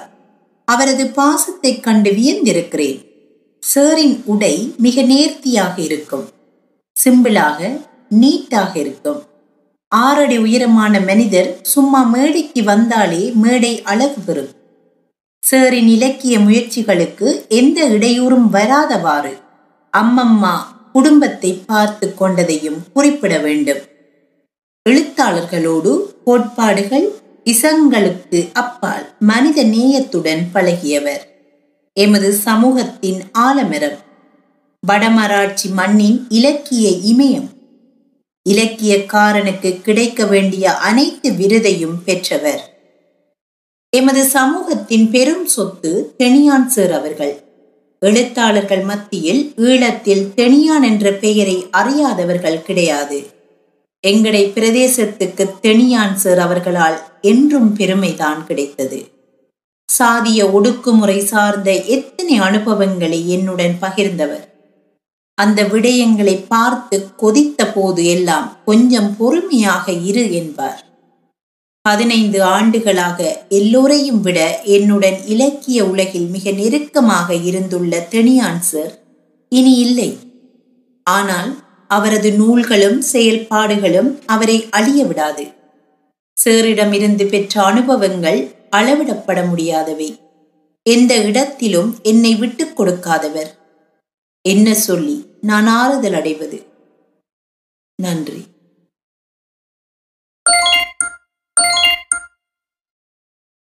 காலத்தால் சாகாத தனியானின் படைப்புலகம் குறித்து ஒரு சிறு பார்வை. எழுதியவர் உமா சனிகா வாசிப்பவர் ரிஷிகா ஜெகநாத். ஒடுக்கப்படும் மக்களை நோக்கி கேள்வி கேட்க அமைப்பாக கிளர்ந்தெழுக. என்று அறைகூவலிட்ட டாக்டர் அம்பேத்கரின் வாசகங்களை மெய்ப்பித்து தனது அரசியல் மற்றும் இலக்கிய பயணத்தினூடாக வாழ்வை வாழ்ந்து காட்டியவராகவே மூத்த எழுத்தாளர் தனியானை பார்க்க முடிகிறது. தனியான் அவர்களின் படைப்புலகத்தின் சமூக நோக்கானது பேதங்களற்ற மானிட சமுதாயத்தை வலியுறுத்துவதாகவும் முக்கியமாக யாழ்ப்பாண சமூகத்தில் புறையோடி இன்னும் மாறாதும் மறையாதும் காணப்படும். சாதிய கொடுமைகளையும் ஆதிக்க சாதிய மனநிலைகளையும் அதனூடாக செயற்படும் நுண்ணரசியலையும் அப்பட்டமாக தோலுரித்து காட்டுபவையாகவும் அமைகின்றது. இப்போது ஒருவரும் சாதி பார்ப்பதில்லை. அது அழிந்து விட்டது என்ற கருத்துருவாக்கத்தை வலிந்து உருவாக்க முனைபவர்களின் முகத்தில் ஓங்கி அறையும்படியாக அவரது பேச்சுக்களும் எழுத்துக்களும் உறுதி வரை இருந்திருக்கின்றன. காலப்போக்கில் ஒடுக்குமுறைகளின் வடிவங்கள் மாறினாலும் ஆதிக்க சாதிய மனநிலையானது சமூக பரப்பில் நிறுவனமயப்படுத்தப்பட்டு அழிந்து விடாமல் செயற்பட்டு வருகின்றது என்பதை அவர் தொடர்ந்து வலியுறுத்தி வந்திருக்கிறார். ஒடுக்கப்பட்டவர்கள் என்ற அவரது சிறுகதை தொகுப்பின் முன்னுரையில் அவர் இவ்வாறு குறிப்பிடுகிறார். சாதிய ஒடுக்குமுறைகள் அவமதிப்புகள் தடைகள் நிராகரிப்புகள் என்பன தீரும் வரை சாதியத்திற்கு எதிரான இலக்கியங்கள் படைக்கப்பட வேண்டும். மேற்பூச்சு நாகரிகத்தினால் ஒடுக்கப்பட்ட மக்களின் உரிமை குரல் நசுக்கப்படக்கூடாது. ஊசி மூலம் இரகசியமாக நஞ்சினை உடலில் செலுத்துவது போல இன்று சமுதாயத்தில் சாதியத்தை வளர்ப்பவர்கள் இனங்கண்டு வெளிப்படுத்தப்பட வேண்டும். ஈழத்தின் கடந்த கால அரசியல் சூழ்நிலைகளை தமிழ் மக்கள் மத்தியில் இருந்து வந்த சாதிய பிரச்சினைகள் தீர்ந்துவிட்டன. என்று வாய்ப்பாடாக சொல்லிக் கொண்டிருப்பதற்கு வாய்ப்பாக அமைந்துவிட்டன. தமிழ் மக்களின் எந்த பிரச்சனையும் தீரவில்லை என சொல்லிக் கொண்டிருப்பவர்கள் சாதியம் மட்டும் அழிந்து விட்டதாக கூறுவது ஒரு வேடிக்கைதான். இந்த பொய்மைக்கு எதிராக வர்க்க முற்போக்கு சிந்தனை உள்ள அனைவரும் தங்கள் பேனாக்களை பயன்படுத்த வேண்டும். இறுதி காலத்தில் அவரால் படைக்கப்பட்ட நாவல்கள் சிறுகதைகள் இந்த கூற்றை நிரூபிக்கும்படியாகவே அமைந்திருக்கின்றன. வடபுலத்தில் நிலவும் சாதிய கட்டமைப்பினூடாக ஆதிக்க நிலையில் இருந்த சமூகத்தினரால் ஒடுக்கப்பட்ட சமூகங்கள் மீது பிரயோகிக்கப்பட்ட கொடுமைகள் பாரபட்சங்கள் உளவியல் அழுத்தங்கள் என்பவற்றை இவரது இன்னும் சொல்லாதவை என்ற வாழ்வனுபவங்களின் தொகுப்பினூடாகவும் நாவல்கள் சிறுகதைகளில் பேசும் கருப்பொருள்களினூடாகவும் துல்லியமாக புரிந்து கொள்ள முடிகிறது. தனியானவர்களின் படைப்புலகம் யாழ்ப்பாண உயர்வுகளான ஆதிக்க மனநிலையை ஒடுக்குபவரினதும் ஒடுக்கப்படுபவர்களினதும் உளவியல் ஊடாக காட்சிப்படுத்தப்படுகிறது. யாழ்ப்பாண ஆதிக்க சமூகம் எவ்வாறு பூடகமாக தனது கருத்தியலை தமக்கு கீழ்ப்படிந்தவர்கள் குடிமைகள் என கருதுபவர்களிடம் திணிக்கிறது என்பதை இவர் தனது படைப்புகளினூடாக வெளிப்படுத்தி இருக்கிறார் இன்னும் சொல்லாதவை என்ற அவரது வாழ்வனுபவ தொகுப்பில் குறிப்பிடப்பட்டிருக்கும் மண்வட்டி மயில் வாகனம் என்பவர் தனது தந்தைக்கு ஒத்தாசையாக கள்ளு விற்பதில் ஈடுபடுவதை அவதானித்துவிட்டு மனப்பூரிப்போடு படிப்பை விட்டுட்டியா என வினவுவதும் தன் தொழில் விட்டவன் சாதியில் எளியவன் என்றும் இவரிடம் சொல்வது போன்ற சம்பவங்களினூடாக சாதிய படிநிலை பேணுவதற்கான ஆதிக்க சாதிய மனோபாவத்தினை பதிவாக்கியிருப்பது போலவே இவன் மிச்சம் நல்லவன் என்ற சிறுகதையிலும் புதிதாக வரும் ஆசிரியரின் சாதியை கண்டுபிடித்த ஆதிக்க சாதியை சேர்ந்த இன்னொரு ஆசிரியர் அவருடன் பழகும் விதம் பாடசாலை தொடர்பான வேலைகளை பிரிக்கும் போது மண்டபம் அலங்காரம் செய்யும் வேலைகளை அவர் பொறுப்பில் விடுவதும் தான் உணவு தயாரிப்பது போன்ற பொறுப்புகளை எடுத்துக்கொள்வதும் அந்த ஆசிரியர் வீட்டிற்கு வருவதை தடுப்பதற்காக இன்னொரு ஆசிரியரை உதாரணம் காட்டி அவர் தான் வசித்த அறையின் கட்டிலில் கூட அமரமாட்டார் என சொல்வதும் அதன் பிற்பாடு புதிதாக வந்த ஆசிரியர் இவர் வீட்டிற்கு வராமல் விடுவதும் சாதிய பாகுபாட்டின் ஊடாக தீண்டாமையை தக்க வைத்துக் கொள்வதற்காக ஆதிக்க சாதியினரால் திட்டமிடப்படும் எத்தனங்களுக்கு சிறந்த உதாரணங்களாகும். அறுபதுகளில் சாதிவரி தாண்டவமாடிய ஒரு காலகட்டத்தில் என் கே ரகுநாதன் அவர்களால் படைக்கப்பட்ட நிலவிலே பேசுவோம் என்ற சிறுகதையில் பேசப்பட்ட ஒரே விடயத்தை இரண்டாயிரத்தி ஆறில் தெனியானால் எழுதப்பட்ட வெளியில் எல்லாம் பேசலாம் என்ற சிறுகதை இன்னொரு கோணத்தில் பேச வேண்டியிருப்பது சாதியத்தின் வேர்கள் இன்னும் ஆழமாக பதிந்திருக்கிறது என்பதையே உறுதிப்படுத்துகிறது. குடிமைகள் நாவலில் சித்தரிக்கப்பட்டிருப்பது போல ஒடுக்கப்படுகின்ற சமூகங்களுக்கிடையில் வர்க்க ரீதியான முரண்பாடுகள் நிலை கொண்டிருந்தாலும் சாதியம் தீண்டாமை என்ற கூர்மைப்படுத்தப்பட்ட ஒடுக்கும் வடிவம் வர்க்க ஒற்றுமைக்கு அப்பால் மூர்க்கமாகவும் வெளிப்படையாகவும் எவ்வாறு இயங்குகின்றது என்பதை இவரது ஏதனம் நாவலும் மூன்று தலைமுறைகள் காலத்தால் சாகாது மாற்றம் வந்துவிட்டது போன்ற சிறு கதைகளும் கோடிட்டு காட்டுகின்றன. தீண்டாமையின் வடிவங்களின் மாற்றம் என்பது அகரீதியாக எந்த தாக்கத்தினையும் ஏற்படுத்தாத நிலையில் சமூக ரீதியான கருத்தியல் மாற்றத்திற்கு வழிகோலாது என்பதையே இந்த செயல்கள் நிரூபிக்கின்றன. தனியானவர்கள் தொடர்ந்தும் வலியுறுத்தி வரும் இன்னொரு கருத்தானது தமிழ் தேசிய போராட்டம் ஆரம்பிக்கப்பட்டு முப்பது வருட காலமாக நீடித்த யுத்த சூழலிலும் சாதியத்திற்கு எதிரான போராட்டங்கள் தன்னெழுச்சியாக நடத்தப்படுவது முடக்கப்பட்டதே அன்றி எல்லா காலகட்டங்களிலும் சாதிய பாகுபாடுகள் அதே முனைப்புடன் மாறாமல் இருந்தது என்பதையே. தமிழ் தேசியம் என்ற ஒற்றை சொல்லாடலுக்குள் சாதிய முரண்பாடுகள் அகமுரண்பாடுகளாக மட்டும் காண்பிக்கப்பட்டு அதற்கு எதிராக போராட்ட வடிவங்கள் நசுக்கப்பட்டன என்பதை இவரது சிதைவுகள் நாவலும் மற்றும் இன்னுமா போன்ற சிறுகதைகளும் பேசி நிற்கின்றன. ஒடுக்கப்படும் மக்களின் குணவியல்புகள் மரபணுக்களால் கடத்தப்படுகின்றன என்பது ஆதிக்க நிலையில் இருப்பவர்கள் வலிந்து நிரூபிக்க முனையும் ஒரு கருத்தாக இருந்து வருகிறது. அவன் சாதி குணத்தை காட்டிவிட்டான் ஒழுக்கம் கண்ணியம் என்பன ஆதிக்க நிலை சாதியினருக்கானது என்ற கருத்தியலை உடைத்தருகின்றது பொருந்தாத தீர்மானங்கள் போன்ற இவரது சிறுகதைகள். மனிதாபிமானமிக்கு ஒரு சமூகத்தை உருவாக்குவதற்காக களையப்பட வேண்டிய அடிப்படை காரணிகளான சாதிய வர்க்க இன பால்நிலை ரீதியான ஒடுக்குமுறைகளை இனங்கண்டு அதற்கான நடைமுறை சார்ந்த கோட்பாட்டு ரீதியான செயல் வடிவங்களினூடாக அமைப்பாதலின் அவசியம் இவரது படைப்புகளின் அடிநாதமாக அமைகின்றது என்பதை மறப்பதற்கில்லை. சாதியத்திற்கு எதிரான சமூக பொது கருத்தியலை உருவாக்குவதற்காக ஆதிக்கப்படிய நிலையில் இருப்பவர்களின் இயல்பான மனமாற்றம் மட்டும் தான் தீர்வாக அமையும் என்பதை மறுதளித்து ஒடுக்கப்படுகின்ற மக்களின் வெளிப்படையான எதிர்ப்பியக்கமும் அவசியம் என்பதே தெனியான் அவர்கள் தனது பேனா முனையால் எழுதிச் சென்ற செய்தியாகும். வாழ்வை வரைந்த எழுத்தோவியன் தெனியான் எழுதி வாசிப்பவர் திவ்யராஜன். தெனியான் அவர்கள் பேச்சாலும் எழுத்தாலும் செயலாலும் ஒரே திசையில் பயணித்த ஒரு மனிதர். அவரது பேச்சிலும் எழுத்திலும் செயலிலும் சத்தியம் இருந்தது. உழைக்கும் மக்களின் விடியலுக்கான ஒளிக்கீற்றுக்களை அவரது பேச்சு எழுத்து செயல் மூன்றும் கொண்டிருந்தன. சமூக ஒடுக்குமுறைகளால் கீழ் நிலையில் தள்ளப்பட்டிருந்த மக்களின் விடியலை நோக்கிய வீறு கொண்ட பயணம் தெனியான் அவர்களின் வாழ்க்கையாக இருந்தது. அடக்குமுறைகளுக்கு எதிரான போர்க்குரல் அவரது குரல். பல நூறு ஆண்டுகளாக இறுக பிணைத்திருந்த அடிமை சங்கிலியை அறுக்கும் கூறிய ஆயுதமாகவே அவர் கையில் ஏந்திய பேனா விளங்கியது. பசி பட்டினியில் புகைந்து கொண்டிருந்த மக்களின் வறுமை துயர்களும் கண்ணீரும் அவரது கதைகளின் கருக்களாயின. நலிந்த மக்களின் கதைகளை அவரது நாவல்கள் காவியங்களாக்கின.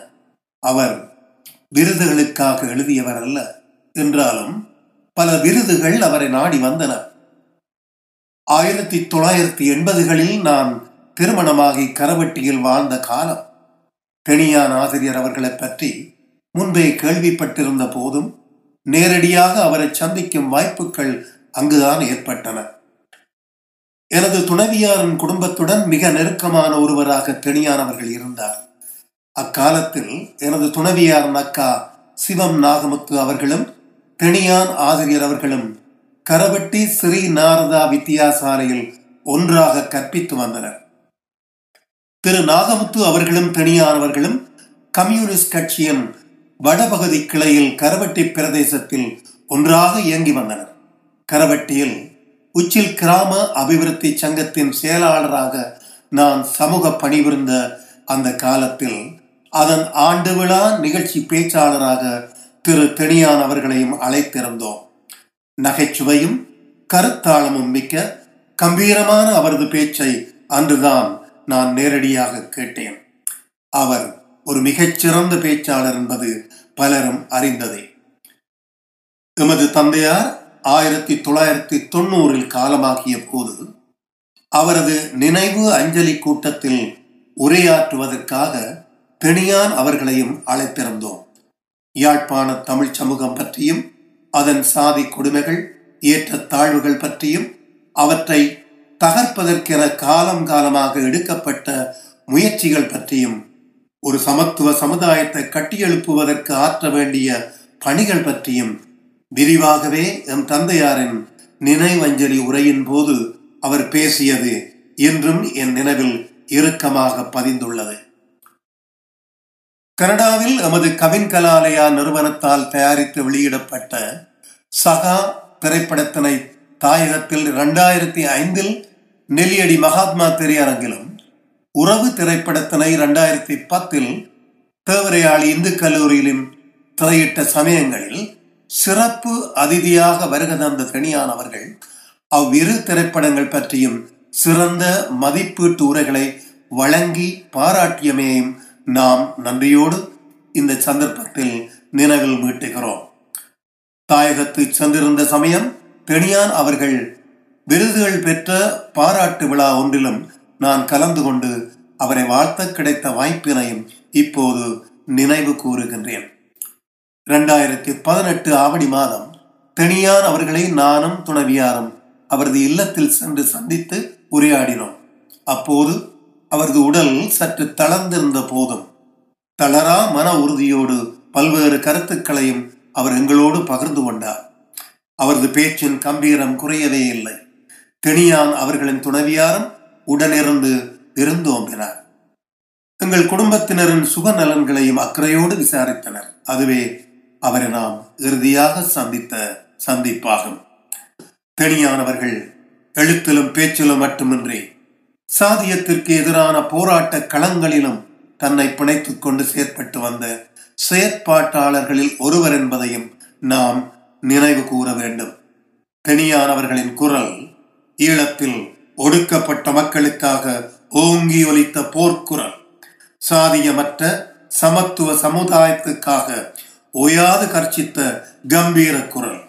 நீதிக்கும் சமத்துவ வாழ்வுக்குமான ஆத்மார்த்த குரல் அது. ஓயாது எழுதிய தனியானின் கரங்கள் ஓய்ந்து விட்டாலும் அவரது எழுத்துக்கள் சாதிய கோட்டைகளை தகர்க்கும் பீரங்கிகளாய் மிக உறுதியாய் நிலைத்து நிற்கின்றன. தனியான் என்னும் சமூக போராளியின் இழப்பு எமது மனதுக்கு மிகவும் பாரமானது. அவரது எழுத்துக்கள் என்றும் உயிர்ப்பாய் வாழும் அவரை ஆத்மார்த்தமாக நினைக்கின்றோம். தெனியான் என்னும் இலக்கிய ஆளுமை. எழுதியவர் தாட்சாயினி வாசிப்பவர் கிஷானி பிரபாகரன். ஈழத்து இலக்கிய பரப்பில் அதிலும் முற்போக்கு இலக்கியம் பற்றி பேச புகுந்தால் தெனியான் என்னும் பெயரை தவிர்க்கவே முடியாது. அத்தகைய ஓர் எழுத்தாளருடனான அறிமுகம் எவ்வாறு நிகழ்ந்ததென எண்ணி பார்க்கிற போது என் நினைவில் எழுகின்ற நாவல் பொச்சிறையில் வாடும் புனிதர்கள். இந்நாவலை நான் என் சிறுவயதில் வாசித்திருக்கிறேன். கதையும் கதை மாந்தர்களும் மனதில் பதிந்தது போலவே அதனை எழுதியவரும் மனதில் நின்று விடுகிறார். அதற்கு பிறகான காலங்களில் சிதைவுகள் தவறிப்போனவன் கதை போன்றவற்றை பத்திரிகையில் தொடர்கதையாய் வந்தபோது காத்திருந்து வாசித்தது நினைவிற்கு வருகிறது. வழமையாக முற்போக்கு படைப்புகள் என்றால் எப்படியும் ஒரு பிரசார வாடை இருப்பது போல வாசிப்பிற்கு முன்னமே தோன்றத் தொடங்கிவிடும். ஆனால் தெனியானின் கதைகள் அவ்வாறானதல்ல. செழுமையான கதையம்சம் மிக்க அக்கதைகளோடு வாசகர் எளிதில் ஒன்ற முடியும். வாசிப்பின் முடிவில் யோசிக்கும் போதுதான் அந்த பாத்திரங்களின் வாழ்க்கை சித்திரத்தினுள் எவ்வகையான முற்போக்கு கருத்துக்கள் பொதிந்து கிடந்தன என உணர முடியும். இரண்டாயிரத்தி நான்காம் ஆண்டளவில் வடமராட்சியிலிருந்து வெளிவந்த ஏகலைவன் இதழில் விடுபடல் எனும் சிறுகதை ஒன்றை எழுதியிருந்தேன். இவ்விதழ் வெளிவந்த சில வாரங்களில் அந்த சிறுகதையை படித்து சிலாகித்து எனக்கு அனுப்பப்பட்டிருந்த கடிதம் ஒன்றை பார்த்து மெய் சிலிர்த்து போனேன். ஏனெனில் அந்த கடிதத்தை தெனியான் அவர்கள் எனக்கு எழுதியிருந்தார். எனது சிறுகதையை தனது மகளிடம் கொடுத்து அதனை படிக்கச் சொல்லியதாகவும் அதில் குறிப்பிட்டிருந்தார். எழுத்தாளர் எனும் அங்கீகாரத்தை அப்போதுதான் பெறத் தொடங்கியிருந்த எனக்கு இமயம் என நான் எண்ணியிருந்த ஒருவரிடமிருந்து கிடைத்த பாராட்டு மிகுந்த உத்வேகத்தையும் எழுதுவதற்கான உந்து சக்தியையும் வழங்குவதாயிருந்தது. மகிழ்ச்சியோடு அக்கடிதத்திற்கு பதில் எழுதி அனுப்பினேன். அதன் பின்னர் தொடர்ந்து கடிதங்கள் மூலம் இலக்கிய தகவல்களை பரிமாறுவதுடன் என் படைப்புகள் பற்றிய கருத்துக்களையும் தெரியப்படுத்துவார். அதன் பின்னர் ரெண்டாயிரத்தி ஒன்பதில் எனது தூரப்போகும் நேரைகள் சிறுகதை தொகுப்பிற்கான வெளியீட்டு விழா யாழ் பல்கலைக்கழக நூலகம் மண்டபத்தில் நடைபெற்ற போது அவ்வெளியீட்டு விழாவில் எனது சிறுகதை தொகுப்பு பற்றிய காத்திரமான உரையொன்றையும் ஆற்றியிருந்தார். எழுத்திற்கும் வாழ்க்கைக்கும் தொடர்பற்று வாழும் பலரின் மத்தியில் சொல்லுக்கும் செயலுக்கும் வேறுபாடின்றி வாழ்ந்தவராக தெனியான் அவர்களை சுட்ட முடியும். எழுத்தாளர் என்பதற்கு அப்பால் அவர் ஒரு ஆசிரியராக பல மாணவர்களை வழிப்படுத்தியவர் கொள்கைக்காக பல போராட்டங்களில் தன்னை ஈடுபடுத்தியவர். நல்லதொரு குடும்பத் தலைவராக தன் பிள்ளைகளை அவர்களுக்குரிய திறமைகளோடு நிலைநிறுத்தியவர். இத்தகைய பல்பரிமாண ஆளுமையை கொண்டிருந்த தெனியான் சக எழுத்தாளர்களிடத்திலும் அன்பும் அக்கறையும் கொண்டிருந்தவர் என்பதையும் அவருடனான உரையாடல்களில் நான் அறிந்திருக்கிறேன். சமூக மட்டத்தில் இருக்கின்ற ஏற்றத்தாழ்வுகள் சாதி சமய மத வேறுபாடுகள் போன்றவற்றுக்கு எதிராக அவரது எழுத்துக்கள் தமது புனைவை அமைத்து கொண்டன.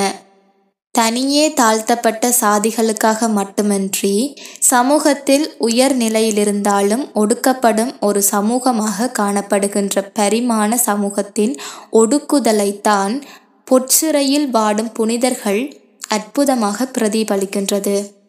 போர்க்காலம் தமிழர்களை எவ்வாறு உழுப்பியது என்பதையும் இடம்பெயர்வு மக்களை எவ்வாறு அலைக்கழித்தது என்பதையும் தனது நாவல்களில் முன்வைக்கும் தெனியான் உளவியல் ரீதியான சில கூறுகளை முன்னிலைப்படுத்தியும் சில கதைகளை படைத்துள்ளார். சமுதாயத்தில் பெண்கள் எதிர்கொள்ளும் சிக்கல்களையும் அதற்காரணமாகும் சந்தர்ப்ப சூழ்நிலைகளையும் கலாபூர்வமான படைப்புகளாக வெளிப்படுத்தியுள்ளார். இறுதியாக தனது எண்பதாவது அகவைக்குள் சமூக ஏற்றத்தாழ்வுகளற்ற சமுதாயத்திற்காக போராடி எழுத்து மூலம் தன் எண்ணங்களை இளைய சமுதாயத்திடம் சேர்ப்பித்து மறைந்த தெனியான் அவர்களது கனவு ஈடேற வேண்டும்.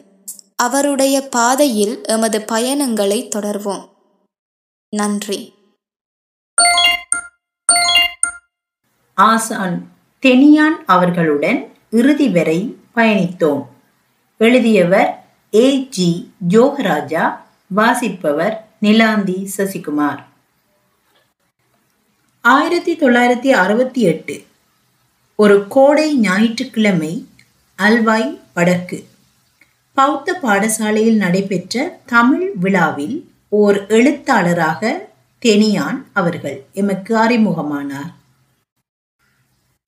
இந்நிகழ்வை அடுத்து தெனியானுக்கும் வட அல்வை இளந்தலைமுறை இலக்கிய ஆர்வலர்களுக்குமான உறவு நெருங்கியது.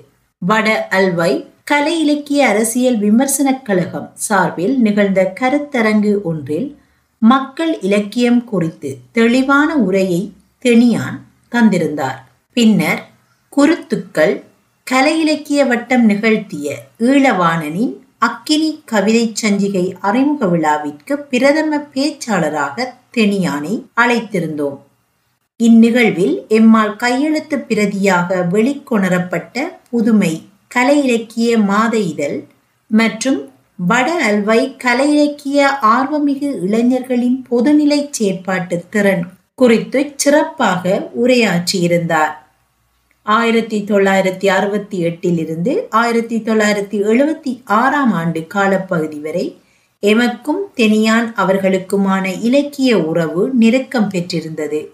வாலிபர்கள் பலரும் முதிர்நிலை இளமையை அடைந்தமையை அடுத்து ஏற்பட்ட வாழ்வியல் நெருக்கடிகளினால் பகுதியளவு வாலிபங்கள் நீங்களாக இளைஞர்கள் பலரதும் வெளிநிலை செயற்பாடுகளில் தளர்வு நிலை ஏற்பட்டது. ஆனால் தெனியான் அல்வாய் ஸ்ரீலங்கா வித்தியாசாலைக்கு மாற்றலாகி வந்திருந்தமையை அடுத்து அல்வாய் வடக்குடனான உறவு நெருக்கமடைந்தது. ஆயிரத்தி தொள்ளாயிரத்தி எழுபத்தி ஒன்பதில் நிகழ்ந்த ஸ்ரீலங்கா வித்தியாசாலையின் வெள்ளி விழா நிகழ்வில் பிரதம பட்டிமன்ற பேச்சாளராக மிளிர்ந்தார். சமூகத்தில் மார்க்சிய புரட்சி கருத்துக்களை விதைக்கும் பொருட்டு கே. தங்கவடிவேல் ஆசிரியருடன் என்னையும் இணைத்து கொண்டு கிராமங்கள் தோறும் பல பட்டிமன்ற நிகழ்வுகள் இடம்பெறுவதற்கு முன்னோடியாக இருந்தார்.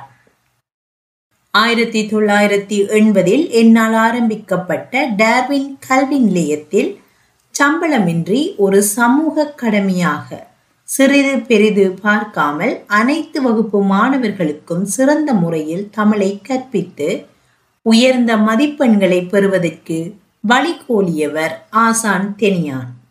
ஆயிரத்தி தொள்ளாயிரத்தி தொண்ணூத்தி ஐந்தில் வெளிவந்த வட அல்வாய் முருகேசனார் அவர்களின் பவள விழா மலருக்கு கந்தையா நடேசன் எனும் பெயரில் உயர்திருக்கான முருகேசு அவர்களின் வாழ்க்கையோடு இணைந்த ஒரு சமூக வரலாற்றை தொகுத்தளித்தவர் தெனியான்.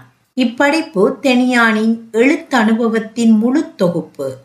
இதன் முக்கியத்துவம் கருதி பிரான்சிலிருந்து வெளிவந்த உயிர் நிழல் சஞ்சிகையிலும் இது பிரசுரமானது. இடைவெளியின்றி தொடர்பில் இருந்தவர். தெனியானின் இறுதி கிரிகைகள் வரை உறவாடிய எழுத்தாளர் விமர்சகர் மூனா அநாத ரட்சகன் அவர்கள். அவருடனான உறவு குறித்து தமது குடிமைகள் நாவலிலும் தெனியான் குறிப்பிட்டிருக்கின்றார். என்றும் எம்முடன் இணைந்த சமூக இலக்கிய ஆர்வலர் வயல் மு. நவம் அவர்களும் ஊரின் உறவின் நிமித்தம் தெனியானின் இறுதி யாத்திரை வரை தொடர்ந்து பயணித்தவர். கனடாவில் வசிப்பவரான இரா சிவரத்தினம் ஆசான் தெனியானுக்கும் எமக்குமான உறவு தெனியானின் எழுத்துக்கள் என்பன குறித்த முழு நினைவுகளுடன் இருப்பவர். இலங்கைக்கு வரும் சந்தர்ப்பங்களில் எல்லாம் தெனியானை தரிசித்துச் செல்பவர். நான் சுவிட்சர்லாந்துக்கு வந்ததைத் தொடர்ந்து சில காலம் தெனியானுடனான தொடர்புகள் துண்டிக்கப்பட்டிருந்தன. இரண்டாயிரத்தி மூன்றாம் ஆண்டு சுவிஸ் தொலைக்காட்சி நிறுவனத்தின் சார்பில் மரியான் பிளச்சர் என்பவரால் தயாரிக்கப்பட்ட எனதும் எனது குடும்பத்தை பற்றியதுமான ஆவணப்படம் அல்வாயில் எனது தம்பியார் ஞானதாஸ் அவர்களால் திரையிடப்பட்டது. அந்நிகழ்வுக்கு சமூகம் அளித்திருந்த தெனியான் அதற்கான வாழ்த்துறையை எனது தம்பியார் மூலம் எனக்கு அறிவித்திருந்தார். இலங்கையில் யுத்தம் முடிந்ததை அடுத்து அடிக்கடி இலங்கைக்கு செல்கின்ற நான் தெனியானை சந்திப்பதை எனது முக்கிய பணிகளில் ஒன்றாக கருதினேன். சாகித்ய ரத்தினா விருது கிடைக்கப் பெற்ற போது அவரது வாழ்விடம் சென்று அவரை வாழ்த்தியிருந்தேன். ரெண்டாயிரத்தி பதினான்கில் வைஎம்சிஏ மண்டபத்தில் நிகழ்ந்த சமூக சமத்துவம் அடுத்த கட்ட நகர்வு குறித்த கருத்தரங்கிற்கும் ரெண்டாயிரத்தி இருபதில் நிகழ்ந்த எனது எழுவோம் நிமிர்வோம் திரள்வோம் நூல் வெளியீட்டிற்கும் வந்திருந்த தெனியான் வெளிப்படையான தமது கருத்துக்களை முன்வைத்து தெளிவாக உரையாற்றியமையை என்றும் மறந்துவிட முடியாது. இறுதியாக இவ்வருடமும் இலங்கை சென்றிருந்த நான் தெனியான் அவர்களை தரிசிப்பதற்கு முன்பாகவே அவர் தனது இறுதி அத்தியாயத்தை முடித்து கொண்டதையிட்டு மிகுந்த துயருற்றேன். இருந்தும் தெனியான் அவர்களது இறுதி யாத்திரை வரை பயணித்தமை எனக்கு பெருமையே. தெனியான் சார். கட்டுரை திரவியம் சர்வீசர். ஒலி வடிவம் சுதர்சனா சர்வீசர். வெள்ளை வேட்டி மெல்லிய நிறத்தில் பெரும்பாலும் அரைக்கை ஷர்ட் தடித்த கருப்பு ஃப்ரேம் போட்ட மெல்லிய நீல வர்ண கண்ணாடி. மேலதிக புரதமோ கொழுப்போ திரளாத திடமான உடல். சராசரியை விட சற்று உயர்ந்த மிக மிடுக்கான தோற்றம். பிசிறற்ற கணீரென்ற இயற்கையான குரல். இவற்றின் உடமையாளர் தான் எங்கள் சார் ஊருலகம் போற்றும் தனியான் என்னவோ தெரியவில்லை. அவரை தெனியான் என்று என்னால் விழிக்க முடியவில்லை. அவர் எப்போதும் எனக்கு சேர்தான் எப்பவும் அதே பயம் எனக்குள். கல்வி தொழில் நிமித்தம். ஊரை விட்டு வெளியூர்களுக்கு சென்றதன் காரணமாக நான் வளர்ந்து பெரியவனாகி வாசிப்பிலும் எழுத்திலும் இலக்கியத்திலும் சற்று பிடிப்பு வந்த காலங்களில் சேருடன் பழக வாய்ப்புகள் இல்லாமல் போயின. ஊரிலேயே நான் இருந்திருந்தால் அவரது தீவிர விசிறியாக மட்டுமல்லாமல் அவரது சிந்தனைகளாலும் எழுத்துக்களாலும் ஆகர்ஷிக்கப்பட்டு எழுத ஆரம்பித்திருப்பேனோ என்னமோ. ஏன் தூரதேசவாசியாக இருந்தும் அவரின் சில சிந்தனைகள் கருத்துக்கள் என்னை வெகுவாக பாதித்திருப்பதை உணர்கிறேன். குறிப்பாக ஆறுமுக நாவலரை நான் வணங்குவதும் இல்லை வழிபடுவதும் பின்பற்றுவதும் இல்லை இது எனது சேரின் சிவப்பு சிந்தனைகளின் பக்க விளைவு என்பதில் எனக்கு வெட்கமில்லை. பெருமை உண்டு. தேவரையாளி இந்து கல்லூரியில் அவர் ஆரம்பித்து வைத்த கணிதம்தான் என்னை கனடா வரை கொண்டு வந்திருக்கிறது. இன்று வரை நான் பாவிக்கும் தமிழ் மொழியின் செழிப்புக்கும் தென் தளிர்ப்புக்கும் அவர்தான் சொந்தக்காரர். தமிழை அழகாகவும் உறுதியாகவும் வற்புறுத்தி என் மண்டைக்குள் புகுத்திய புண்ணியம் அவருக்கே உரியது என் நல்ல காலம் அவரின் ஆசானாக கிடைத்தமை. என் மனம் கவர்ந்த சார் பற்றி சொல்வதற்கு ஏராளம் அனுபவங்களும் சம்பவங்களும் என் மனக்கிடங்கில் ஆழ புதைந்து கிடக்கின்றன. இது அதற்கான தருணமல்ல. மிகவும் கண்டிப்பானவர் என்பதற்கு உதாரணமாக ஒரே ஒரு சம்பவம் மட்டும். ஒரு நாள் பாடசாலை இடைவேளை அயலில் உள்ள கண்ணகை அம்மன் கோயிலுக்கு நண்பர்களுடன் உலா போனேன். அது ஒரு மாரிகாலம். கோயிலை சுற்றி மழை வெள்ளம் கடல் போல் நிரம்பி வழிந்து கொண்டிருந்தது. பட்டமர குற்றியொன்றை மிதக்க விட்டு அதன் மேலேறி அமர்ந்து வள்ளத்தில் சவாரி செய்வது போல் வெள்ளத்தில் விளையாடினோம். பின்னர் பிரச்சனை ஏதுமின்றி மீண்டும் வகுப்புக்குள் வந்தமர்ந்தோம் அடுத்த பாடம் சேருடையது. வகுப்புக்குள் வந்ததும் வெள்ளம் விளையாட போனவர்கள் எழும்பி முன்னுக்கு வரலாம் என்றார். எமக்கோ திகைப்பு. எப்படி தெரிந்தது இவருக்கு? இனியும் மறைப்பது சாத்தியமில்லை. எல்லோரும் முன்னே சென்றோம் கரும்பலகையை பார்க்கும் வண்ணம் வரிசையாக நிறுத்தப்பட்டோம் எல்லோருக்கும் பிருஷ்டத்தில் பிரம்பால் எண்ணற்ற அடிகள் இடிகளாக இறங்கின. அப்படி ஒரு அடியை வேறெங்கும் வாங்கியதில்லை. எல்லாம் முடிய அவர் எமக்கு சொன்ன செய்தியால் நாங்கள் அதிர்ந்து போனோம் ஆறு போல் வழிந்தோடும் மழை வெள்ளத்துக்கு அடியில் ஆங்காங்கே ஆழமான கிடங்குகளை கொண்ட அப்பிரதேசத்தில் பட்டமரக் கொட்டுகளில் ஏறி கப்பலோட்டி விளையாடி வெள்ளத்தோடு வெள்ளமாய் அள்ளுண்டு அமழ்ந்து மாண்டு போகும் ஆபத்தினை எடுத்துச் சொன்னார். அன்று ஏதோ தலை தப்பியது தம்பிரான் புண்ணியம். அடுத்தடுத்த நாட்களிலும் அதே காரியத்தை செய்ய விடாமல் அழித்து திருத்தி எங்கள் உயிர்காத்த சேருக்கு. எப்படி நன்றி நான் சொல்வேன். முன் யோசனை மிக்க ஒப்பற்ற பண்புகளும் ஆற்றல்களும் வாய்ந்த எனது சார். அடிநிலை மக்களுக்காக குரல் கொடுக்கும் தனது ஆவேசத்தில் சற்றேனும் தளராத சமூக விடுதலை போராளி. அடக்கியொடுக்கப்பட்டவர்கள் தம் இருப்புகளையும் அடையாளங்களையும் ஊடகமாக பூட்டி மறைத்து வைத்து போலியாக நடித்து திரிந்தபோது அவர் துணிவாக தன் சிந்தனைகளை சமூகத்தில் பீறிட்டு பட்டு தெறிக்க விட்டவர். அவரது மறைவு சுரண்டப்பட்ட மக்களுக்கு ஏற்பட்ட ஒரு பேரிழப்பு.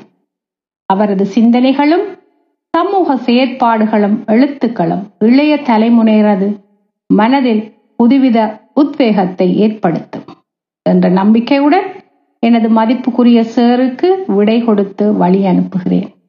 உங்கள் சேவைகள் அனைத்திற்கும் நன்றி. போய் வாருங்கள். என் அன்புள்ள சார்